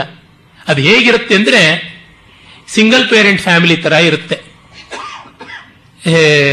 ಈ ಕಾಲ್ ಸೆಂಟ್ರಲ್ಲಿ ಕೆಲಸ ಮಾಡುವಂಥ ಹೆಂಡತಿ, ಸಾಫ್ಟ್ವೇರ್ ಕಂಪ್ನಿಯಲ್ಲಿ ಕೆಲಸ ಮಾಡುವಂಥ ಗಂಡ, ಇವರುಗಳು ಒಟ್ಟಿಗೆ ಯಾವಾಗಲೋ ಒಂದು ಎರಡು ಗಂಟೆನೋ ಏನೋ ವಾರದಲ್ಲಿ ಇರುವಂಥ ಒಂದು ಮನೆ ಯಾವ ಸ್ಥಿತಿಲಿರುತ್ತೆ ಆ ಥರ ಮಹಾಭಾರತ ತಬ್ಬಲಿ ಅಬ್ಬೇಪಾರಿ ಆಗಿಬಿಡುತ್ತೆ. ಮಹಾಭಾರತ ಒಂದು ನಂದ ಗೋಕುಲ, ಐವತ್ತರವತ್ತು ಜನ ಇರೋ ಜಾಯಿಂಟ್ ಫ್ಯಾಮಿಲಿ, ಹೊತ್ತಿಗೆ ಒಂದು ಇಪ್ಪತ್ತೈದು ಎಲೆ ಬೀಳಬೇಕು ಅಲ್ಲಿ, ಆ ರೀತಿಯಾಗಿರುವಂಥದ್ದು. ಹಾಗಾಗಿ ಇವೆಲ್ಲ ಸೇರಿಕೊಂಡು ಬರುವಂತಹದ್ದು. ಮತ್ತೆ ಪ್ರತಿಯೊಂದು ಉಪಾಖ್ಯಾನವು ಮಹಾಭಾರತದ ಮೂಲ ಕಥೆಯ ಒಂದಲ್ಲ ಒಂದು ಮುಖದ ಕಡೆಗೆ ಕೇಂದ್ರೀಕರಣ ಮಾಡ್ತಾ ಇದೆ. ಯಯಾತಿಯದಾದರೂ ಕಾಮ, ದುರ್ಯೋಧನದ ಲೋಭ, ಅರಿಷಡ್ವರ್ಗದಲ್ಲಿ ಒಂದಾದ ಲೋಭ ದುರ್ಯೋಧನನ್ನ ಹಿಡಿದು ಹಿಂಸೆ ಮಾಡಿದರೆ ಯಯಾತಿಯನ್ನ ಕಾಮ ಹಿಡಿದು ಹಿಂಸೆ ಮಾಡ್ತು ಅಂತ. ಇಂಥದ್ದು ಅರಿಷಡ್ವರ್ಗಗಳ ತಾಕಲಾಟ ಅಂತ ತೋರಿಸುವುದು ಇದರ ಸ್ವಾರಸ್ಯ. ಹಾಗೆಯೇ ವಿನತಾ ಕದ್ರುಗಳಲ್ಲಿ ಮೋಹ ಮಾತ್ಸರ್ಯಗಳು ಕೆಲಸ ಮಾಡಿದ ರೀತಿ ಹೇಗೆ ಅಂತ. ಅವಳು ಒಂದು ಮೊಟ್ಟೆಯನ್ನು ಒಡೆದೇ ಬಿಟ್ಲು. ಅನೂರು ತೊಡೆಯವರೆಗೂ ಬೆಳೆದಂತ ಅರುಣ ಹುಟ್ಟಿದ. ಅವನು ನೋಡಿ, ನೀನು ನಿನ್ನ ಕುತೂಹಲಕ್ಕೋಸ್ಕರ ನನ್ನ ಬದುಕಿನ ಜೊತೆ ಆಟ ಆಡದೆ, ಅದಕ್ಕೆ ನಿನಗೆ ನಾನು ಶಾಪ ಕೊಡ್ತೀನಿ ಅಂತ. ಅಲ್ಲಿ ಯಯಾತಿ ತಂದೆ ಮಕ್ಕಳಿಗೆ ಶಾಪ ಕೊಟ್ಟರೆ, ಇಲ್ಲಿ ಮಗ ತಾಯಿಗೆ ಶಾಪ ಕೊಡೋದು. ತಮ್ಮ ಸ್ಥಿತಿಗೆ ಬಂದಾಗ ತಂದೆನೂ ಇಲ್ಲ, ಮಗನೂ ಇಲ್ಲ, ತಾಯಿಯೂ ಇಲ್ಲ, ಮಗಳೂ ಇಲ್ಲ. ಅಂದ್ರೆ ಆತ್ಮಾರ್ಥೆ ಪೃಥ್ವೀಂ ತ್ಯಜೇತ್ ಅನ್ನೋದು ವಿಪರೀತಾರ್ಥದಲ್ಲಿ ನಡೀತಾ ಇದೆ ಅಂತ ಗೊತ್ತಾಗುತ್ತೆ. ಈ ಹಾರ್ಡ್ ರಿಯಾಲಿಟಿಯನ್ನ ಎಪಿಕ್ ಅಲ್ಲದೆ ಇನ್ಯಾವುದು ತಿಳಿಸಲ್ಲ.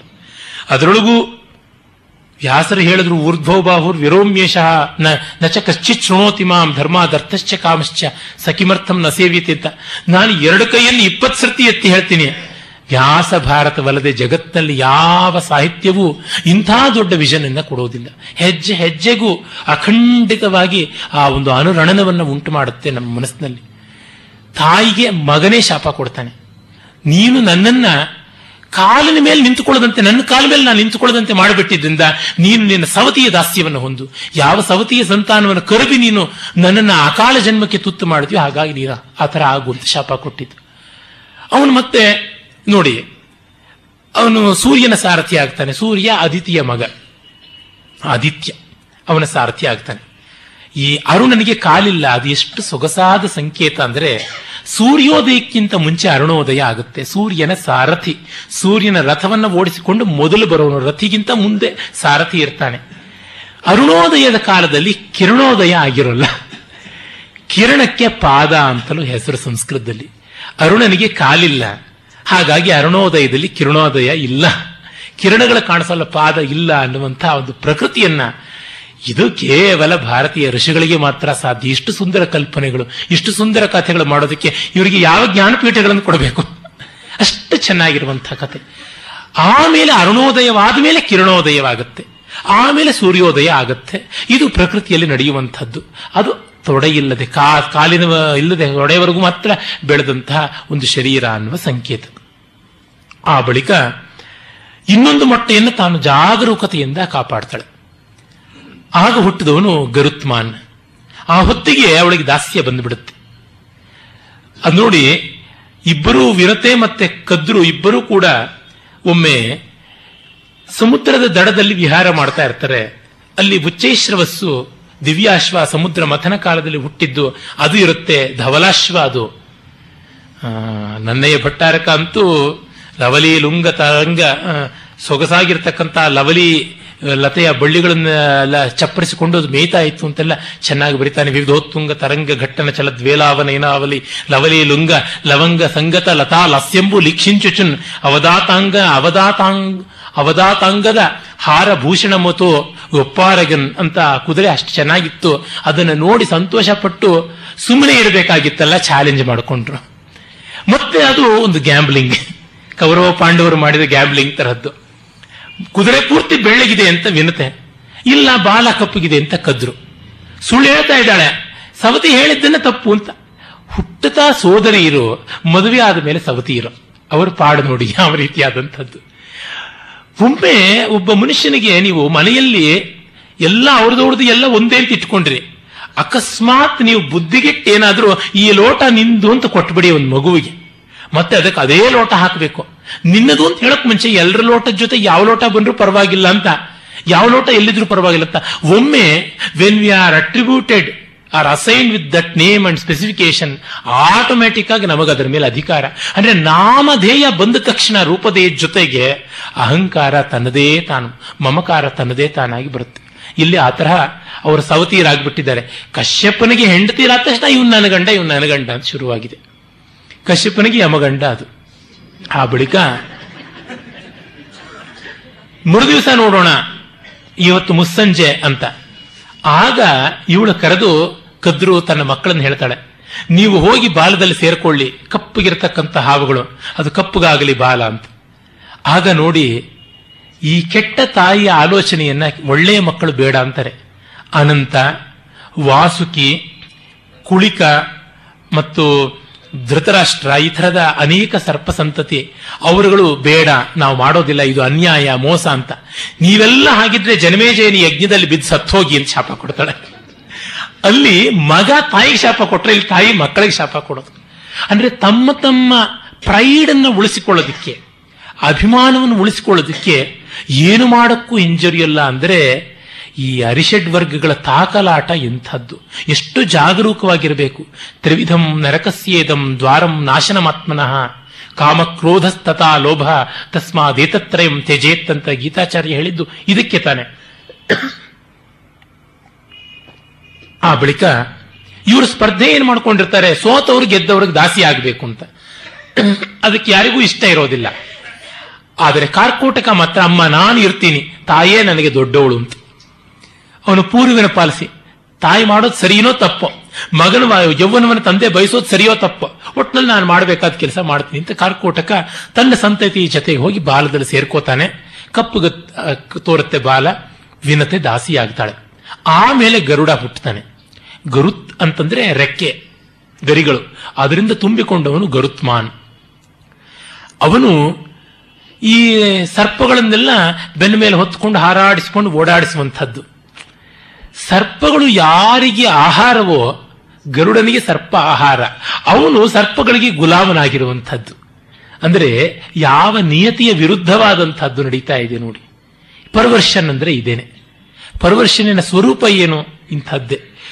ಮಹತ್ ಮಹತ್ತಾದದ್ದು ಶಕ್ತಿಶಾಲಿಯಾದದ್ದು ಅಶಕ್ತಿಶಾಲಿಯಾದ ನೀಚವಾದದ್ದಕ್ಕೆ ದಾಸ್ಯವನ್ನ ಪಡ್ಕೊಂಡಾಗ ಗತಿ ಏನಾಗುತ್ತೆ ಅಂತ ಅದಕ್ಕೂ ಒಂದು ಧ್ವನಿ ಆಗುತ್ತೆ. ಈ ಕಥೆಗಳನ್ನು ನೀವು ಯಾವ ರೀತಿ ಬೇಕಾದ್ರೂ ಬಳಸಬಹುದು. ಮೊನ್ನೆ ಯಾರೋ ಕೆಲವು ದಿವಸಗಳ ಹಿಂದೆ ಒಬ್ಬರು ಡಾನ್ಸ್ನವರು, ನಾವು ಮೆಟಲರ್ಜಿಕಲ್ ಇನ್ಸ್ಟಿಟ್ಯೂಷನ್ಗೆ ಸಂಬಂಧಪಟ್ಟಂತೆ ಮಿನರಲಾಜಿ ಮಿನರಲ್ ಇನ್ಸ್ಟಿಟ್ಯೂಷನ್ಗೆ ಸಂಬಂಧಪಟ್ಟಂತೆ ಒಂದು ಡಾನ್ಸ್ ಮಾಡಬೇಕು ಅಂತ ಕೇಳಿದ್ದಾರೆ, ನೀವು ಏನಾದ್ರು ಬರ್ಕೊಡ್ತೀರಾ ಅಂತ. ನಾನು ಹಿಡಿ ಹಿಡಿ ಶಾಪ ಫೋನ್ನಲ್ಲೇ ಹಾಕಿದೆ. ಇಂಥ ನೀರಸವಾದ ವಿಷಯ ಬಿಟ್ಟು ನಿಮಗೇನೂ ಇಲ್ವೇ? ರಸವನ್ನು ಉಂಟು ಮಾಡಬೇಕು ಅಂದ್ರೆ ವಿಭಾವಾನುಭಾವ ವ್ಯಭಿಚಾರಿ ಭಾವಗಳ ಸಂಯೋಗ ಅಲ್ಲಿರಬೇಕು. ನೀವು ಕಬ್ಬಣ ಕಲ್ಲು ಮಣ್ಣು ಅಂತ ಇಟ್ಕೊಂಡ್ರೆ ಏನ್ ಮಾಡೋಕ್ ಸಾಧ್ಯ? ನೀವು ಪುರಾಣಗಳನ್ನು ನೋಡಿ ಅವೆಲ್ಲ ಸಂಕೇತ ರೂಪದಲ್ಲಿರುತ್ತೆ, ಕಾಣಿಸುತ್ತೆ ಅಂತ. ಇಲ್ಲ ಇಲ್ಲ, ಅದರೊಳಗೆಲ್ಲ ಆಗೋಗ್ಬಿಟ್ಟಿದೆ, ಏನೂ ಇಲ್ಲ ಅಂತ. ಬಹಳ ಪ್ರಸಿದ್ಧವಾದ ರಾಮಾಯಣವನ್ನೇ ನೋಡಿ. ಸೀತೆ ಭೂಮಿಯ ಮಗಳು. ಮಿನರಲ್ಸ್ ಎಲ್ಲ ಭೂಮಿಯ ಮಕ್ಕಳಲ್ವಾ, ಖನಿಜ ಭೂಮಿಯಲ್ಲಿ ಹುಟ್ಟಿದಂಥದ್ದು. ಅದನ್ನ ಮಾನವ ಹಿತಕ್ಕೆ ಬಳಸ್ಕೊಳ್ಬೇಕು. ಮಾನವರು ಅದನ್ನ ಅಬ್ಯೂಸ್ ಮಾಡಿಬಿಟ್ರು. ಅಂದರೆ ಲೋಕಾಪವಾದಕ್ಕೆ ಸೀತೆಯನ್ನು ಗುರಿ ಮಾಡಿ ಜನಗಳು ಸೀತೆಗೆ ಅವಮಾನ ಮಾಡಿದ್ರು.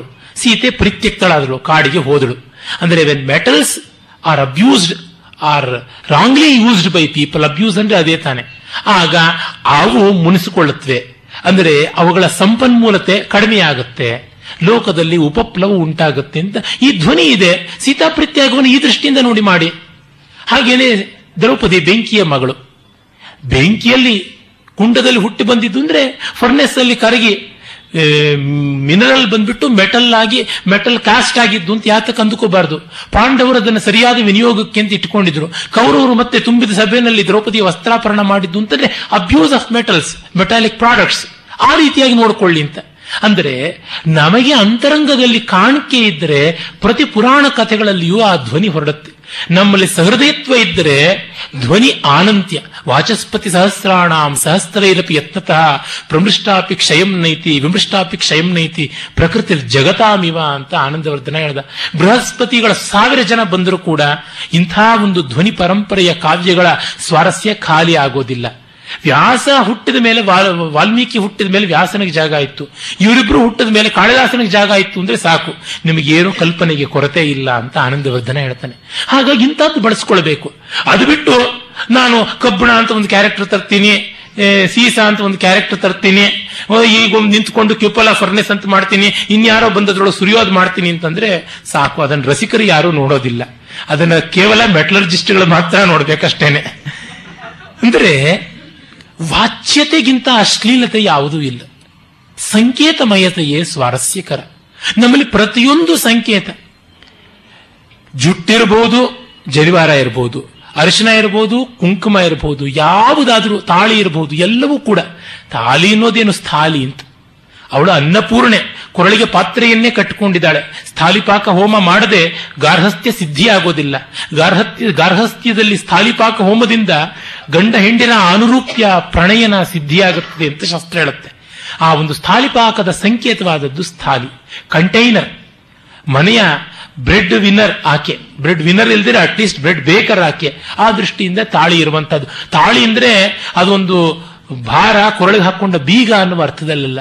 ಒಂದು ಪಾತ್ರೆ, ಅನ್ನಪೂರ್ಣೆಯ ಕೈಯಲ್ಲಿರುವಂತಹ ಸೌಟಿನ ತರದ್ದು ಅಂತ ಅಂದುಕೊಳ್ಬೇಕಾದದ್ದು. ಜುಟ್ಟು ಅಂತಂದ್ರೆ ಜ್ಞಾನ ಜ್ವಾಲೆ ಎನ್ನುವ ಅರ್ಥದಲ್ಲಿರುವಂತಹದ್ದು. ಸಹಸ್ರಾರದ ಜ್ವಾಲೆ, ಶಿಖಾ ಅಂದ್ರೆ ಬೆಂಕಿ ಅಂತಲೇ ಅರ್ಥ.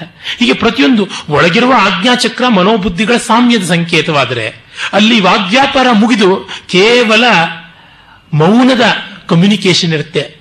ಕಮ್ಯುನಿಕೇಶನ್ ಥ್ರೂ ಸೈಲೆನ್ಸ್ ಅಂತ, ಆ ಸ್ಥಿತಿ ಆಜ್ಞ. ಈ ವಿಶುದ್ಧಿ ಚಕ್ರದಿಂದ ವಿಶುದ್ಧಿ ಚಕ್ರದವರೆಗೆ ಇದ್ದವನಿಗೆ ಶಕ್ತಿ ಜಾಗರಣ ಇದ್ದವನು ವಾಕ್ಸಿದ್ಧಿ ಪಡ್ಕೊಂಡ್ರೆ, ಇಲ್ಲಿದ್ದವನು ಮನಸ್ಸಿದ್ಧಿ ಪಡ್ಕೊಳ್ತಾನೆ ಆ ಕುಂಡಲಿ ಜಾಗರಣವಾದರೆ ಅಂತ. ಒಳಗಿರುವ ಚಕ್ರ ಹೊರಗೆ ಕೂಡ ನಮಗೆ ಜ್ಞಾಪಕಕ್ಕೆ ಬರಲಿ ಅಂತ ಭ್ರೂ ಮಧ್ಯದಲ್ಲಿ ಕುಂಕುಮ, ರಕ್ಷೆ ಇತ್ಯಾದಿಗಳನ್ನು ಇಟ್ಟುಕೊಳ್ಳುವಂಥದ್ದು. ಅದು ಊರ್ಧ್ವ ಪುಂಡ್ರ ಇರಲಿ, ತಿರಿಯಕ್ ಪುಂಡ್ರ ಇರಲಿ, ಆ ಮೂರು ನಾ ಇವುಗಳು ನಾಡಿಗಳಿವೆಯಲ್ಲ, ಇಡ, ಸುಷುಮ್ನ, ಪಿಂಗಲ, ಅವುಗಳ ಸಂಕೇತವಾಗಿರುವಂಥದ್ದು. ಹೀಗೆ ಪ್ರತಿಯೊಂದು ಸಂಕೇತದಲ್ಲಿ ಒಂದು ಸ್ವಾರಸ್ಯ ಇದೆ. ಅದೇ ಸ್ವಾರಸ್ಯವನ್ನು ತೆಗೆದುಕೊಂಡು ಈ ಗರುಡ ಮತ್ತು ಸರ್ಪ, ಅವುಗಳ ದಾಸ್ಯ, ಈ ರೀತಿಯಾಗಿ ನೋಡಬಹುದು. ಆಮೇಲೆ ತಾಯಿಯ ದಾಸ್ಯ ತಿಳಿದು ಗರುಡ ಅಮೃತವನ್ನು ತರಬೇಕು ಅಂತ ತೀರ್ಮಾನವಾಗುತ್ತಲ್ಲ, ಹೋಗ್ತಾನೆ. ನೋಡಿ, ಗರುಡ ಅಮೃತವನ್ನು ತರುವಂಥದ್ದು ಯಜ್ಞದ ದೊಡ್ಡ ಸಂಕೇತ. ಇಡೀ ಯಜ್ಞ ತಂತ್ರವೇ ಇಲ್ಲಿ ಕಾಣಿಸುವಂಥದ್ದು. ನಿಮ್ಮಲ್ಲಿ ಶ್ರೌತಯಾಗವನ್ನು ನೋಡಿದವರಿಗೆ, ನಿನ್ನೆ ನಾನು ಅಪ್ತೋರ್ಯಾಮದ ಬಗ್ಗೆ ಹೇಳ್ತಾ ಇದ್ದೆ, ಚಯನ ಮಾಡಿದ್ದು ಒಂದು ಕಥೆಯನ್ನು ಹೇಳ್ತಾ ಇದ್ನಲ್ಲ. ಚಯನ ಅಂದ್ರೆ ಸೇರಿಸುವುದು ಅಂತ, ಚಿ ಎನ್ನುವ ಧಾತುವಿಂದ ಬಂದಿದ್ದು. ಚಯ ಸೇರಿಸುವುದು, ಒಟ್ಟಣ ಮಾಡೋದು, ಇಟ್ಟಿಗೆಗಳು ಹ್ಯಾಪಜಾರ್ಡ್ ಆಗಿರೋದನ್ನ ಅರೇಂಜ್ ಮಾಡೋದು. ಅಂದ್ರೆ ಸೃಷ್ಟಿ, ಅರೇಂಜ್ಮೆಂಟ್ ಅದು ಸೃಷ್ಟಿ. ಹ್ಯಾಪಜಾರ್ಡ್ ಆಗಿರುವಂತಹದ್ದು ಪ್ರಳಯ ಆದರೆ ಅರೇಂಜ್ ಮಾಡುವುದು ಸೃಷ್ಟಿ. ಸೃಷ್ಟಿಯನ್ನು ಅರೇಂಜ್ ಮಾಡೋದು ಹೇಗೆ? ದೇಶ ಕಾಲಾತ್ಮಕವಾಗಿ ವ್ಯವಸ್ಥೆ ಮಾಡಿದ್ರೆ ಸೃಷ್ಟಿ. ಐದು ಪದರಗಳ ಇಟ್ಟಿಗೆ, ಸಾವಿರದ ಐದು ಐದು ಸಾವಿರದ ಸಾವಿರದ ಐದು ಅಥವಾ ಸಾವಿರದ ಒಂದು ಇಟ್ಟಿಗೆಗಳು ಅಂತ ಹೇಳಿದ್ನಲ್ಲ. ಐದು ಪದರ, ಐದು ಭೂತಗಳಿಗೆ ಮತ್ತು ವಸಂತ, ಗ್ರೀಷ್ಮ, ವರ್ಷ, ಶರತ್, ಹೇಮಂತ, ಶಿಶಿರ, ಅದು ಸೇರಿ ಒಂದು. ಈ ಐದು ಋತುಗಳಿಗೆ ಸಂಕೇತ ಅಂತ. ಗರಿಬಿಚ್ಚಿ ಹಾರುವ ಗರುಡನ ಹಾಗೆ ಶೇನ ಚಿತ್ ಅಥವಾ ಸುಪರ್ಣ ಚಿತ್ ಅಂತ ಕರೀತಾರೆ. ಆ ಚಿತಿಯಲ್ಲಿರುತ್ತೆ, ಅದರ ಮೇಲೆ ಅಗ್ನಿಗೆ ಆಹುತಿಯನ್ನು ಕೊಡುವುದು ಉಂಟು. ಅದು ಮಹಾವೇದಿ ಅಂತಲೂ ಅದನ್ನು ಕರೀತಾರೆ. ಅಂದರೆ ಮಾನವ ಗರಿಬಿಚ್ಚಿ ಹಾರಬೇಕು.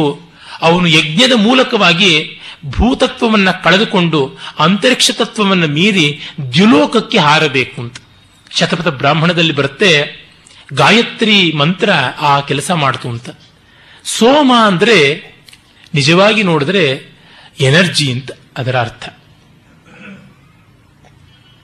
ವೈಟಲ್ ಎನರ್ಜಿ, ಎಲ್ಲಕ್ಕೂ ಊರ್ಜಾ ಸ್ವರೂಪವಾದದ್ದು ಸೋಮ. ಆ ಸೋಮವನ್ನು ಅನ್ನ ಅಂತ ಕರೆದರು, ಅಗ್ನಿಯನ್ನ ಅನ್ನ ಆದ, ಸೋಮವನ್ನ ಸ್ವೀಕರಿಸುವಂತಹದ್ದು ಅಂತ. ಈ ಸೋಮವನ್ನ ಅಂದ್ರೆ ಎನರ್ಜಿಯನ್ನು ಸಂಪಾದಿಸುವಂತಹದ್ದು, ಸತ್ವವನ್ನು ಸಂಪಾದಿಸುವಂತಹದ್ದು ಗಾಯತ್ರಿಯ ಕೆಲಸ. ಅದು ದ್ಯುಲೋಕದಲ್ಲಿ ಇತ್ತು, ಪರಮೇ ವ್ಯೋಮನ್, ಪರಮಾಕಾಶದಲ್ಲಿ ಇದ್ದಂಥದ್ದು. ಅದು ಆಧ್ಯಾತ್ಮಿಕವಾದ ಅರ್ಥ, ನಮ್ಮೊಳಗೆ ಹೃದಯಾಕಾಶದಲ್ಲಿ ನಿಜವಾದ ಎನರ್ಜಿ ಇದೆ. ಅದು ಪುರಾಣದ ಸಂಕೇತವಾಗಿ ಆಕಾಶದಲ್ಲಿ ಇದೆ, ದ್ಯುಲೋಕದಲ್ಲಿ ಇದೆ ಅಂತ. ಅದೇ ಅಮೃತ, ಸೋಮವೇ ಅಮೃತ ಆಗಿದೆ ಪುರಾಣದಲ್ಲಿ. ಗಾಯತ್ರಿ ಮಂತ್ರ, ಶಕ್ವರಿ ಮಂತ್ರ, ಅತಿಶಕ್ವರಿ, ಜಗತಿ, ಪಂಕ್ತಿ, ತ್ರಿಷ್ಟುಪ್ಪು, ಅನುಷ್ಟುಪ್ಪು, ಈ ಮಂತ್ರಗಳೆಲ್ಲ ಕೂಡ ಛಂದಸ್ಸುಗಳು ಬೇರೆ ಬೇರೆ ಪಕ್ಷಿಗಳ ರೂಪದಲ್ಲಿ, ಕೊಕ್ಕರೆ, ಹಂಸ, ನವಿಲು, ಈ ಪಕ್ಷಿಗಳ ಆಕಾರದಲ್ಲಿ ಆ ಒಂದು ಸೋಮವನ್ನ, ಸೋಮಲತೆಯನ್ನು ತರಬೇಕು ಅಂತ ಹಾರಿದವಂತೆ. ಗಾಯತ್ರಿ ಮಂತ್ರವು ಹಾರತು. ಮಿಕ್ಕೆಲ್ಲ ಛಂದಸ್ಸುಗಳು ದೊಡ್ಡವು, ಅವುಗಳು ಸುಸ್ತು ಪಡೆದು ಹೋಗಿ ಮಧ್ಮಧ್ಯದಲ್ಲೇ ಬಿದ್ದು ಹೋಗ್ಬಿಟ್ವಂತೆ. ಗಾಯತ್ರಿ ಮಾತ್ರ ಲಘುವಾಗಿ ಸ್ವಿಫ್ಟ್ ಆಗಿದ್ದು ಅದು ಹಾರಿ ತೆಗೆದುಕೊಂಡು ಬಂದದಲ್ಲಿ ಬಿದ್ದೋಗಿರೋ ಅಕ್ಷರಗಳನ್ನು ತೆಗೆದುಕೊಳ್ತಂತೆ. ಆವತ್ತಿಂದ ಗಾಯತ್ರಿ ಮಂತ್ರ ಸೋಮಾಹರಣ ಶಕ್ತಿ ಇರುವ ಮಂತ್ರ ಅಂತ ಪ್ರಸಿದ್ಧವಾಯಿತು ಅಂತ ಬರುತ್ತೆ. ಅದರ ಸಂಕೇತ ಏನು? ಗಾಯತ್ರಿ ನಹಧಿಯ ಪ್ರಚೋದಯಾತ್, ನಮ್ಮ ಬುದ್ಧಿಗಳನ್ನು ಪ್ರಚೋದಿಸಲಿ ಅಂತ ಅಂತಃಪ್ರೇರಣೆಗೆ ಒತ್ತು ಕೊಟ್ಟಂತಹ ಮಂತ್ರ. ಇನ್ಯಾವ ಮಂತ್ರಗಳಿಗಿಂತಲೂ ವಿಶೇಷವಾದಂಥದ್ದು ಅಂತಃಪ್ರೇರಣೆ. ಹೃದಯಾಕಾಶಕ್ಕೆ ಸಂಬಂಧಪಟ್ಟದ್ದು. ಅದನ್ನ ಛಾಂದೋಗ್ಯದಲ್ಲಿ ದಹರೋಪರಿ ದಹ ದಹರವಿದ್ಯಾ ಅಂತ ಕರೆಯುವಂಥದ್ದು.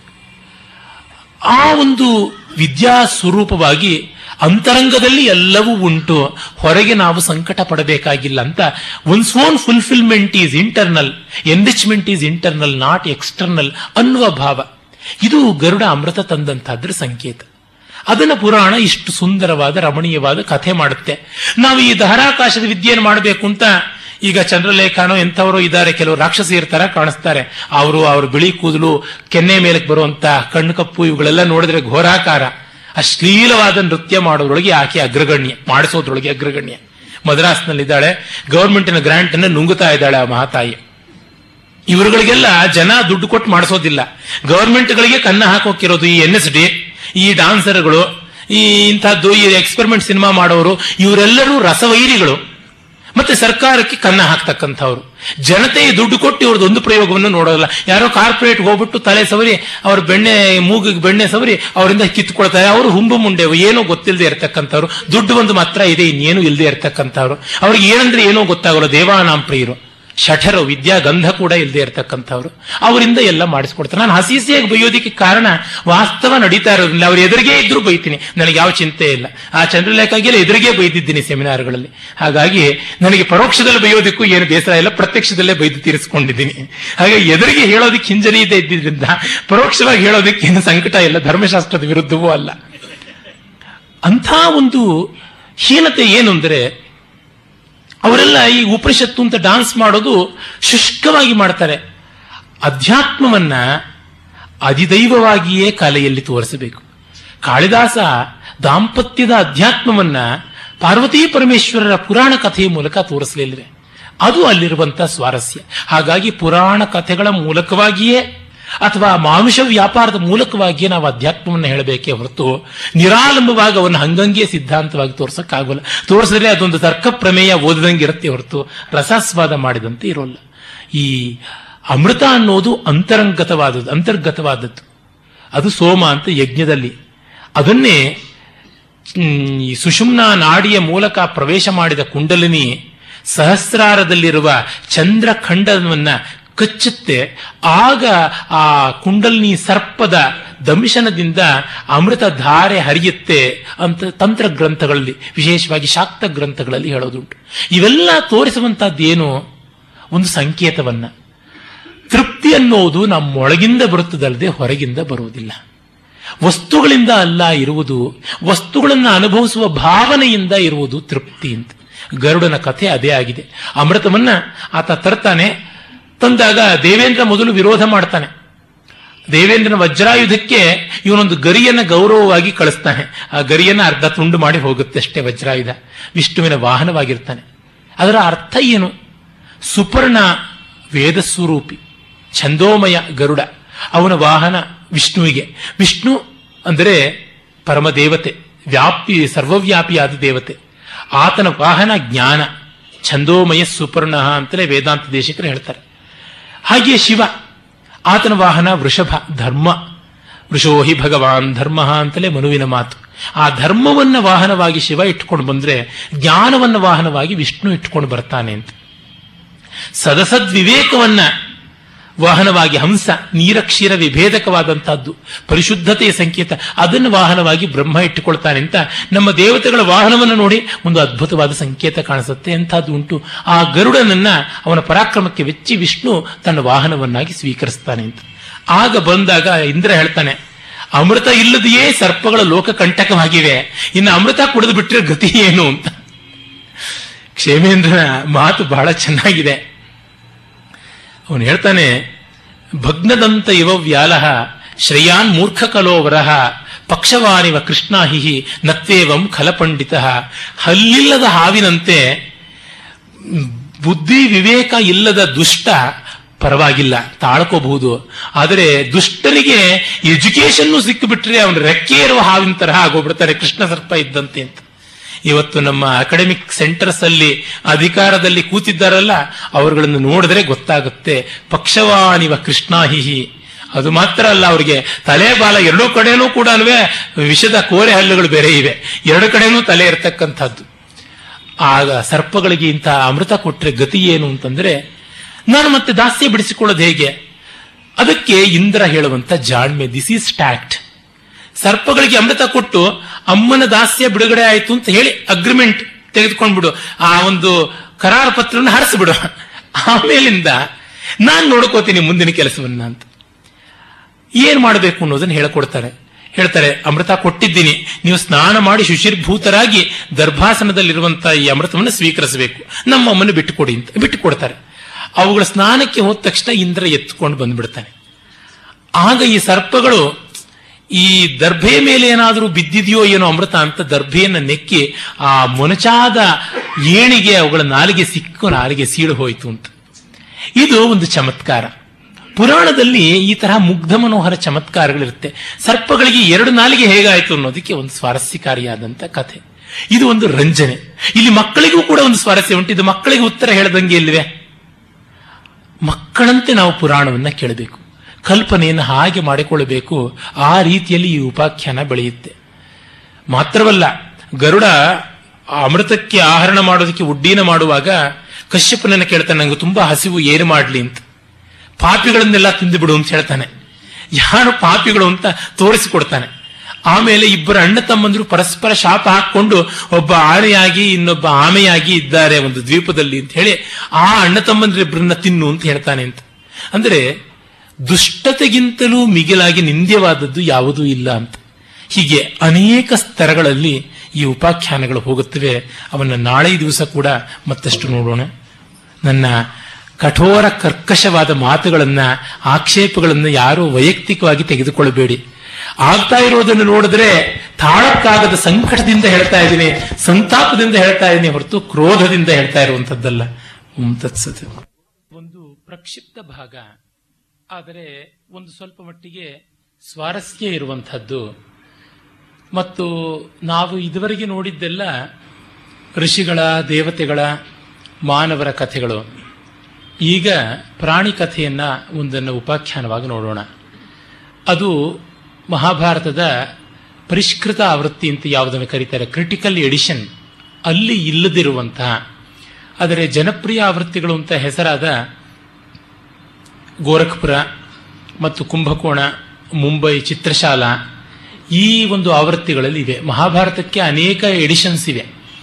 ಅದರೊಳಗೆ ಸುಮಾರು ಆರು ದಶಕಗಳ ಕಾಲ ಕಷ್ಟಪಟ್ಟು ಮಾಡಿದ ಪೂನಾದ ಕ್ರಿಟಿಕಲ್ ಎಡಿಷನ್, ಪರಿಷ್ಕೃತ ಆವೃತ್ತಿ ಬಹಳ ಪ್ರಸಿದ್ಧ.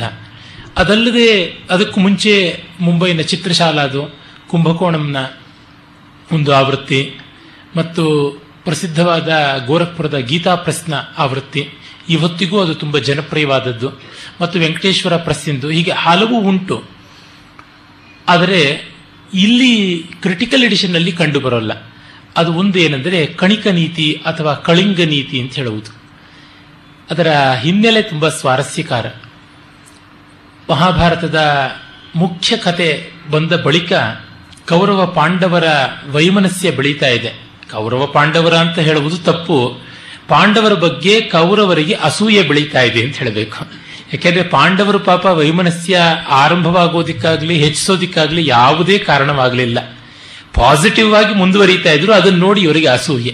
ಅದೇ ರೀತಿಯಾಗಿ ಆದರೆ ಧೃತರಾಷ್ಟ್ರ ತುಂಬ ಕಳವಳಗೊಂಡ. ಆಗ ಶಕುನಿ ಅವನಿಗೆ ಸಾಂತ್ವನ ಹೇಳಿ, ನಾನು ಕರ್ಕೊಂಡು ಬಂದಿರುವಂಥ ಒಬ್ಬ ಮಂತ್ರಿ, ಗಾಂಧಾರ ದೇಶದ ಮಂತ್ರಿ, ಕಳಿಂಗ ಅಥವಾ ಕಣಿಕ, ಹೆಚ್ಚು ಕಣಿಕ ಅಂತಲೇ ಪ್ರಸಿದ್ಧವಾದಂಥದ್ದು ನಾಮಧೇಯ, ಅವನು ನಿಮಗೆ ಒಂದಿಷ್ಟು ಉಪದೇಶ ಮಾಡ್ತಾನೆ, ಅದನ್ನು ಕೇಳಿ ಆಚರಣೆ ಮಾಡಿ ಅಂತ ಹೇಳ್ತಾನೆ. ಆ ಹೊತ್ತಿಗೆ ಮೂರು ನೀತಿಗಳು ಜಗತ್ತಿಗೆ ಬಂದುಬಿಟ್ಟಿದ್ವು. ಒಂದು ಬೃಹಸ್ಪತಿ ನೀತಿ, ಮತ್ತೊಂದು ಶುಕ್ರ ನೀತಿ, ಇನ್ನೊಂದು ಕಣಿಕ ನೀತಿ. ಬೃಹಸ್ಪತಿಯ ನೀತಿ ಏನೆಂದರೆ, ಸಾಮ ಒಂದೇ ಪ್ರಶಸ್ತವಾದ ಮಾರ್ಗ, ಅದಕ್ಕಿಂತ ಭಿನ್ನವಾದದ್ದಿದ್ರೆ ದಾನ ಅಂತ. ಆದರೆ ಶುಕ್ರ ಭೇದ ಮತ್ತು ದಂಡ ಇವೆರಡೂ ಕೂಡ ಪ್ರಶಸ್ತವಾದದ್ದೇ ಅಂತ ಹೇಳುವುದುಂಟು. ಶುಕ್ರ ಬೃಹಸ್ಪತಿಭ್ಯಾಂ ನಮಃ ಅಂತಲೇ ಅರ್ಥಶಾಸ್ತ್ರ ಆರಂಭವಾಗುತ್ತೆ. ಇವರಿಬ್ಬರು ದೇವಾಸುರರ ಗುರುಗಳು, ಅವರಿಗೆ ವಂದನೆ ಮಾಡಿಯೇ ಮುಂದುವರಿಸಬೇಕು ಅಂತ. ಕೌಣಪ, ಬಾಹುದಂತಿ ಪುತ್ರ, ಮತ್ತೆ ಕೌಟಿಲ್ಯ, ಕಾಮಂದಕ, ಇವರು ಅನೇಕ ಜನ ಬರ್ತಾರೆ. ಅರ್ಥಶಾಸ್ತ್ರದಲ್ಲಿಯೇ ಸುಮಾರು ಎಂಟತ್ತು ಪೂರ್ವಾಚಾರ್ಯ, ವಿಶಾಲಾಕ್ಷ, ಈ ಥರದವರು ಅನೇಕ ಜನ ಬರ್ತಾರೆ. ಇವರೆಲ್ಲರ ಒಂದು ಜಾಡಿಗಿಂತ ಭಿನ್ನವಾದದ್ದು ಕಣಿಕನ ನೀತಿ. ಅದನ್ನು ನೀತಿ ಅಂತ ಕರೀಬೇಕಾ, ಅದು ಕೂಟ ನೀತಿ ಅಂತ ಹೇಳಬೇಕು. ಕೂಟ ಅಂದರೆ ಮೋಸ, ವಂಚನೆ, ದಗಲ್ಬಾಜಿ ಅಂತ. ಆತ ಗಾಂಧಾರ ದೇಶದಿಂದ ಬಂದವನು. ಮೊದಲಿಂದಲೂ ಈ ಗಾಂಧಾರ ದೇಶದಲ್ಲಿ ಕೃತ್ರಿಮ ಅಂದರೆ ಕಪಟ ಹೆಚ್ಚು ಅಂತ ಛಾಂದೋಗ್ಯೋಪನಿಷತ್ತಿನಲ್ಲಿ ಒಂದು ಗಾಂಧಾರ ದೇಶದ ಒಬ್ಬ ಜನ ಕಳ್ಳರ ಕಾಕರ ಕೈಗೆ ಸಿಕ್ಕಿ ಒದ್ದಾಡುವಂತಹದ್ದು ಬರುತ್ತೆ. ಅದು ಗಾಂಧಾರ ದೇಶದಲ್ಲಿ ಆದಂತಹದ್ದು ಅಂತ. ಹೀಗೆಲ್ಲ ಉಂಟು.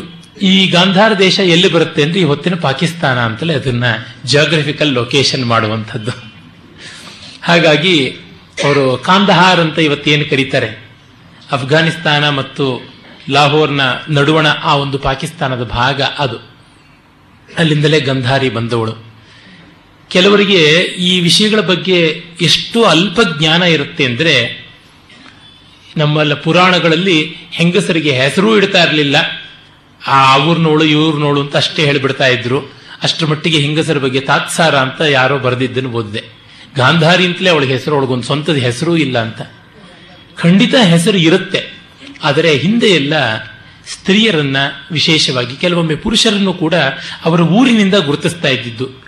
ಈಗೆಲ್ಲ ಬಹಳ ಮಾಡಾಗಿ ಸರ್ನೇಮಗಳನ್ನೇ ಬಳಕೆ ಮಾಡುವಲ್ಲಿ ಕಾಣುವುದಿಲ್ವ?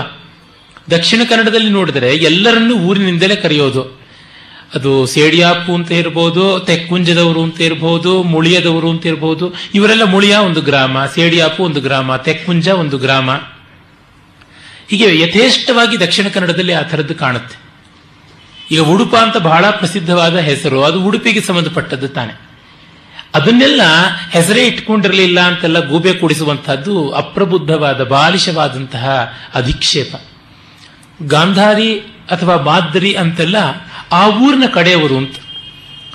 ಒಬ್ಬ ರಾಣಿಯನ್ನ ಗೌರವದಿಂದ ಕರೆಯಬೇಕು ಅನ್ನುವ ರೀತಿಯಲ್ಲಿ ಅವೆಲ್ಲ ಬಂದದ್ದು. ಹೆಂಗಸರನ್ನ ಹೆಸರಿಡಿದು ಕರೆಯೋದು ತಪ್ಪು. ಅವರನ್ನ ಅವರ ಕುಲದಿಂದ, ಅವರ ತಂದೆಯ ಹೆಸರಿನಿಂದ. ಗಾಂಧಾರಿಯನ್ನ ಸೌಬಲೆ ಅಂತ ಕರಿತಾ ಇದ್ದಿದ್ದು, ಸುಬಲ ಗಾಂಧಾರಿಯ ತಂದೆ. ಹಾಗಾಗಿ ಗಾಂಧಾರಿ ಸೌಬಲೆ ಅಂತ. ಈಗ ಮಾತ್ರ ಹೆಣ್ಣು ಮಕ್ಕಳು ಅಪ್ಪನ ಹೆಸರು, ಗಂಡನ ಹೆಸರು ಎಲ್ಲ ಇಟ್ಕೊಂಡು ಬಿಡ್ತಾರೆ ಹೆಸರಿನ ಜೊತೆಗೆ.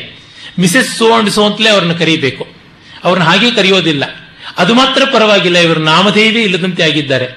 ಒಮ್ಮೆ ಪ್ರಸಿದ್ಧ ಲೇಖಕಿ ಅನುಪಮಾ ನಿರಂಜನೇ ಆಕ್ಷೇಪ ಮಾಡಿದ್ರು, ಹೆಂಗಸಿಗೆ ಸ್ವಂತಿಕೆಯೇ ಇಲ್ಲವೇನಂತ. ಅವರೇ ಗಂಡನ ಹೆಸರು ಅಂಟಿಸ್ಕೊಂಡು ಮುಂದೆ ಬಂದ್ರು. ನಿರಂಜನರ ಹೆಸರಿಂದಲೇ ಅವರು ಮುಂದೆ ಬಂದಿದ್ದು, ಅನುಪಮಾ ನಿರಂಜನ ಅಂತ ಕೊನೆಯವರೆಗೂ ಅವ್ರ ಹೆಸರಿತ್ತು. ಅಂದ್ರೆ ಒಂದು ಬೆರಳು ತೋರಿಸ್ತಾ ಮೂರು ಬೆರಳು ನಮ್ಮ ಕಡೆಗೆ ತೋರಿಸ್ತಾ ಇದೆ ಅನ್ನೋದು ಗೊತ್ತಾ ಮಾಡ್ಕೊಳ್ಳೋದಿಲ್ಲ. ಈ ರೀತಿಯಾದಂತಹ ಅವಿವೇಕ ಅಂದ್ರೆ ಒಂದು ಶಾಸ್ತ್ರಜ್ಞಾನ, ಲೋಕ ವ್ಯವಹಾರ ಅನುಭವದಿಂದ ಬಂದರೆ ಬರುತ್ತೆ. ಅದನ್ನು ಆಕ್ಷೇಪ ಮಾಡಬೇಕು ಅಂತಲೇ ಬಂದರೆ ಅಪ್ರಬುದ್ಧವಾಗಿರೋದು, ಅಸಂಬದ್ಧವಾಗಿರೋದು ಏನೆಲ್ಲ ತೋರುತ್ತೆ. ಕುಂತಿಯನ್ನ ತಂದೆ ಹೆಸರಿಂದ ಕರೆದಿದ್ದು, ಕುಂತಿ ಭೋಜನ ದತ್ತಕಕ್ಕೆ ಹೋದಂಥವಳು ಅಂತ. ಅವಳ ಹೆಸರು ಪೃಥ ಅಂತ. ಆದರೆ ಅವಳ ಮಕ್ಕಳಿಗೆ ಪಾರ್ಥ ಅಂತೆಲ್ಲ ಕರೆಯುವಾಗ ಪೃಥೆಯ ಮಕ್ಕಳು ಅಂತ ಮಕ್ಕಳನ್ನ ತಾಯಿ ಹೆಸರಿಂದ ಕರೀತಿರ್ಲಿಲ್ವೇ? ಇವತ್ತು ಯಾವ ಮಾಡರ್ನ್ ಕಲ್ಚರ್ ಅಲ್ಲಿ ತಾಯಿಯ ಮಕ್ಕಳನ್ನ ತಾಯಿ ಹೆಸರಿಂದ ಕರೆಯೋದುಂಟು? ಗಾಂಧಾರೇಯ ಅಂತ ಕರೀತಾ ಇದ್ರು ದುರ್ಯೋಧನಾದಿಗಳನ್ನ. ಕೌಂತೆಯರು, ಮಾದ್ರೇಯರು, ಪಾರ್ಥ, ದೈವಕೇಯ, ಯಾವ ಹೆಸರನ್ನು ತೆಗೆದುಕೊಳ್ಳಿ. ಯಾಕೆ ಅಂಥ ಮಹಾ ಋಷಿ ಅಗಸ್ತ್ಯ, ವಸಿಷ್ಠ ಇವರುಗಳನ್ನೆಲ್ಲ ಔರ್ವಶೇಯರು ಅಂತ, ಉರ್ವಶೀಯ ಮಕ್ಕಳು ಅಂತ ಕರೀತಾ ಇದ್ರು. ಹಾಗಾಗಿ ನಮ್ಮ ಪರಂಪರೆಯಲ್ಲಿ ಹೆಣ್ಣಿನ ಹೆಸರನ್ನ ಕೀಳು, ಗಂಡಿನ ಹೆಸರನ್ನ ಮೇಲು ಅಂತ ಹೇಳುವುದು ಎಂದೂ ಕಂಡುಬರುವಂಥದ್ದಲ್ಲ. ಆದರೆ ನಮ್ಮಲ್ಲಿ ಬಹಳ ಆಕರ್ಷಕವಾಗಿ, ತುಂಬಾ ಸೋಪಜ್ಞವಾದ ರೀತಿಯಲ್ಲಿ ಹೆಸರನ್ನ ಡಿರೈವ್ ಮಾಡುವಂಥ ಸಂಪ್ರದಾಯ ಇತ್ತು. ಅದು ಸಂಸ್ಕೃತ ಭಾಷೆಯ ವೈಶಿಷ್ಟ್ಯ. ಪ್ರತಿಯೊಂದು ಹೆಸರನ್ನ ಅದರ ತದ್ಧಿತ ರೂಪಗಳಿಂದ, ವೃದ್ಧಿ ರೂಪಗಳಿಂದ ಕರೆಯುವಂಥದ್ದು ಉಂಟು. ಆ ಥರ ಕಾಣಿಸುತ್ತೆ. ಈಗ ರಾಮನನ್ನ ದಾಶರಥಿ ಅಂತ ಹೇಗೆ ಕರಿತೀವೋ ಹಾಗೇನೆ ಕೌಸಲೇಯ ಅಂತ ಕರೆಯೋದು. ರಾಮನಿಗೆ ದಾಶರಥಿ ಪ್ರಸಿದ್ಧವಾಗಿದ್ದರಿಂದ ಲಕ್ಷ್ಮಣನಿಗೆ ಸೌಮಿತ್ರಿ ಅಂತ ಕರೆಯೋದು ಪ್ರಸಿದ್ಧವಾಯಿತು. ಆದರೆ ಕೈಕೇಯಿಯೇ ಕಾಡುಗಟ್ಟಿದ ಕಾರಣ ಮಗನೇ ಅಷ್ಟು ಪ್ರಶಸ್ತವಲ್ಲ ಅಂತ ಭಾವಿಸ್ಕೊಂಡು ಬಿಟ್ನೋ ಏನೋ, ಹಾಗಾಗಿ ಕೈಕೇಯಿಜ ಅಂತ ಭರತನನ್ನು ಕರೀಲಿಲ್ಲ. ಕರೀಬಾರದು ಅಂತ ಏನೂ ಇಲ್ಲ. ಈ ದೃಷ್ಟಿಯಿಂದ ನೋಡಿದರೆ ತದ್ವಿತ ರೂಪಗಳಲ್ಲಿ ಬಂದಿರುವುದು ಅದು ಭಾಷೆಯ ವೈಶಿಷ್ಟ್ಯವೇ ಹೊರತು ಅದಕ್ಕೆ ಯಾವುದೇ ಬಯಾಸಗಳ ಕಾರಣ ಅಲ್ಲ ಅಂತ. ಇರಲಿ, ಅದು ಪ್ರಸಂಗಾಂತರದಿಂದ ಬಂದದ್ದಾಯಿತು. ಕಳಿಂಗ ನೀತಿ ಅಥವಾ ಕಣಿಕ ನೀತಿಯನ್ನು ನೋಡೋಣ. ಧೃತರಾಷ್ಟ್ರನಿಗೆ ಶಕುನಿ ಉಪದೇಶ ಮಾಡಿ ಆ ಮಂತ್ರಿಯನ್ನ ಕರೆದು ನಮ್ಮ ಭಾವನೆಗೆ ಒಂದಷ್ಟು ತತ್ವೋಪದೇಶ ಮಾಡು ಅಂತ ಹೇಳ್ತಾನೆ. ಆಗ ಅವನು ಆರಂಭ ಮಾಡ್ತಾನೆ, ಅವನು ಶತ್ರುಗಳನ್ನು ಹೇಗಾದರೂ ಕೊಲ್ಲಬೇಕು, ಅದೊಂದೇ ಉಪಾಯ ಅಂತ, ಶತ್ರುಗಳನ್ನು ಯಾವುದೇ ವಿಧದಿಂದ ದಮನ ಮಾಡಬೇಕು ಅಂತ. ಆಗ ಅವನು ಬಳಸಿಕೊಂಡ ಒಂದು ಕಥೆ ನೋಡಿ, ಮೂಲದಲ್ಲಿ ಬಹಳ ವಿಸ್ತಾರವಾಗಿ ಬರುತ್ತೆ, ನಾನು ಕೇವಲ ಸರಳವಾದ ಕಥೆಯನ್ನು ಮಾತ್ರ ಹೇಳ್ತಾ ಇದ್ದೀನಿ. ಒಂದಿಷ್ಟು ಉಪಾಖ್ಯಾನಗಳಲ್ಲಿ ವೈವಿಧ್ಯ ಇದೆ ಅಂತ ತೋರಿಸುವುದಷ್ಟೇ ಪ್ರಯತ್ನ. ಒಂದು ಕಾಡಿನಲ್ಲಿ ಒಂದು ನರಿ, ಒಂದು ಹೆಗ್ಗಣ, ಒಂದು ಮುಂಗುಸಿ, ಒಂದು ತೋಳ ಮತ್ತು ಒಂದು ಹುಲಿ, ಈ ಐದು ಪ್ರಾಣಿಗಳು ತಮ್ಮ ಬೇಟೆಗೆ ಸಂಭೂಯ ಸಮುತ್ಥಾನದ ವ್ಯವಹಾರ ಮಾಡಿಕೊಂಡಿರುತ್ತವೆ. ಸಂಭೂ ಸಂಭೂಯ ಸಮುತ್ಥಾನ ಅಂದರೆ ಪಾರ್ಟ್ನರ್ಶಿಪ್ ಅಂತ ಅರ್ಥ. ಅರ್ಥಶಾಸ್ತ್ರದಲ್ಲಿ ಮತ್ತು ಧರ್ಮಶಾಸ್ತ್ರಗಳ ವ್ಯವಹಾರ ಕಾಂಡದಲ್ಲಿ ಬರುತ್ತೆ. ಸಂಭೂಯ ಸಮುತ್ಥಾನ ಅನ್ನೋದು ಪ್ರಾಚೀನ ಭಾರತದಲ್ಲಿ ಪಾರ್ಟ್ನರ್ಶಿಪ್ಗಿದ್ದಂಥ ಹೆಸರು. ಪ್ರಾಚೀನ ಭಾರತದ ಇಕಾನಮಿ, ಕಾಮರ್ಸ್ ಬಗ್ಗೆ ನೋಡಿದ್ರೆ ತುಂಬಾ ಸ್ವಾರಸ್ಯಕರವಾದ ವಿಷಯಗಳು ತಿಳಿಯುತ್ತವೆ. ಇವತ್ತು ಟ್ರಾವೆಲರ್ಸ್ ಚೆಕ್ ಅಂತ ಏನೆಲ್ಲ ಕರೀತಾರೆ ಅದೆಲ್ಲ ಹಿಂದೆ ಇತ್ತು ಅಂತ ಗೊತ್ತಾಗುತ್ತೆ. ಆದರೆ ತುಂಬಾ ಹೆವಿ ಟ್ಯಾರಿಫ್ಸ್, ಬಹಳ ಅವರು ಕಮಿಷನ್ ತಗೋತಾ ಇದ್ರು ಅಂತಲೂ ಗೊತ್ತಾಗುತ್ತೆ. ಇರಲಿ, ಆ ಸಂಭೂಯ ಸಮುತ್ಥಾನದ ವ್ಯವಹಾರವನ್ನು ಮಾಡಿಕೊಂಡಾಗ ಒಂದು ಜಿಂಕೆ ಕಾಣಿಸುತ್ತೆ. ಜಿಂಕೆಯನ್ನು ಬೇಟೆ ಆಡಬೇಕು ಅಂದರೆ ಜಿಂಕೆಯ ಸಮಾನವಾಗಿ ಹುಲಿಗೆ ಓಡೋದಕ್ಕೆ ಆಗೋದಿಲ್ಲ. ಚಿರತೆಯಾಗಿದ್ರೆ ಓಡ್ತಾ ಇತ್ತು, ಮಿಕ್ಕ ಪ್ರಾಣಿಗಳಿಗಂತೂ ಸಾಧ್ಯವೇ ಇಲ್ಲ. ಅದನ್ನು ಹೇಗೆ ಹಿಡಿಯೋದು ಅಂದರೆ ನರಿ ಹೇಳುತ್ತೆ, ಅದು ರಾಜನೀತಿ ಕೋವಿದ ಅಂತ. ನಮ್ಮ ಈ ಅನಿಮಲ್ ಫೇಬಲ್ಸ್ ಅಲ್ಲೆಲ್ಲ ನೋಡಬೇಕಾದದ್ದು ಅವುಗಳ ರಾಜನೀತಿ ಕೌಶಲ ಎಷ್ಟು ಇತ್ತು ಅನ್ನೋದನ್ನ ಪುಂಖಾನುಪುಂಖವಾಗಿ ಹೇಳುವುದು ಬರುತ್ತೆ. ಈ ಸಂದರ್ಭದಲ್ಲಿ ನನಗೆ ಪಂಚತಂತ್ರದ ಒಂದು ಕಥೆ ತುಂಬಾ ಟೆಂಪ್ಟ್ ಆಗುತ್ತೆ. ಪ್ರಾಣಿಗಳಲ್ಲಿ ಎಷ್ಟು ಸರ್ವಶಾಸ್ತ್ರ ಪಾರೀಣತ್ವವನ್ನು ಆರೋಪ ಮಾಡ್ತಾ ಇದ್ರು ಅಂತ. ಅದು ಲಬ್ಧ ಪ್ರಣಾಶದಲ್ಲಿ ಬಂದಿರಬೇಕು ಅಂತ ಅನಿಸುತ್ತೆ ಆ ಕಥೆ, ಪಂಚತಂತ್ರದ ನಾಲ್ಕನೇ ಭಾಗದಲ್ಲಿ. ಆ ಕಥೆಯ ಒಂದು ಸಣ್ಣ ಸ್ವಾರಸ್ಯ ಹೇಳಿ ಮುಂದುವರಿತೀನಿ. ಒಂದು ರಾಜನ ಅರಮನೆ, ಅಲ್ಲಿ ಒಂದು ಉದ್ಯಾನ ಅಂಟಿಕೊಂಡಂತೆ, ಉದ್ಯಾನ ಅರಮನೆಗೆ ಅಂಟಿಕೊಂಡು ಆ ಉದ್ಯಾನದಲ್ಲಿ ಅನೇಕ ವೃಕ್ಷಗಳು, ಸಹಜವಾಗಿ ಅಲ್ಲಿ ಬಹಳ ಬಹಳ ಮಂಗಗಳು. ಈ ಮಂಗಗಳಿಗೆಲ್ಲ ರಾಜಕುಮಾರರು ದಿನದಿನವೂ ಬೇಕಾದಂತೆ ತಿಂಡಿ ತೀರ್ಥಗಳನ್ನ ಕೊಟ್ಟು ಕೊಬ್ಬಿಸ್ತಾ ಇದ್ರು. ಅದಕ್ಕೆ ಆ ಮಂಗಗಳು ಎಲ್ಲಿಯೂ ಹೋಗದೆ ಅದೇ ಉದ್ಯಾನದಲ್ಲಿ ಠಿಕಾಣೆ ಹೂಡಿದ್ವು. ಆ ಉದ್ಯಾನದ ಪಕ್ಕದಲ್ಲಿಯೇನೆ ಅಶ್ವಶಾಲೆ, ಆ ಅಶ್ವಶಾಲೆಗೆ ಅಂಟಿಕೊಂಡಂತೆಯೇ ಪಾಕಶಾಲೆ ಇತ್ತು. ಈ ಅಶ್ವಶಾಲೆಯ ಪಕ್ಕದಲ್ಲಿಯೇನೆ ಗೋಶಾಲೆ ಕೂಡ ಇತ್ತು. ಗೋಶಾಲೆ ಅಂದರೆ ಪಶುಶಾಲೆಯಲ್ಲ. ಆ ಪಶುಶಾಲೆಯಲ್ಲಿ ಒಂದು ಟಗರು, ತುಂಟ ಟಗರು ಬಂದು ನುಗ್ಗಿಬಿಟ್ಟು ಅಡಿಗೆ ಮನೆಯಲ್ಲಿ ಪಾಕಶಾಲೆಗೆ ಹೋಗಿ ಏನಂದ್ರೆ ಅದನ್ನು ತಿಂದು ಬಿಡ್ತಾ ಇತ್ತು. ತುಂಬಾ ತುಡುಗ ಟಗರು. ವಸ್ತುತಃ ಈ ಹುಡುಗ, ಹುಡು ಎಲ್ಲ ಟಗರು ಅನ್ನೋ ಶಬ್ದ ಒಂದೇ ಸಂಸ್ಕೃತದಿಂದ ಬಂದದ್ದು. ಹುಡು ಅಂತಂದ್ರೆ ಸಂಸ್ಕೃತದಲ್ಲಿ ಟಗರು ಅಂತ.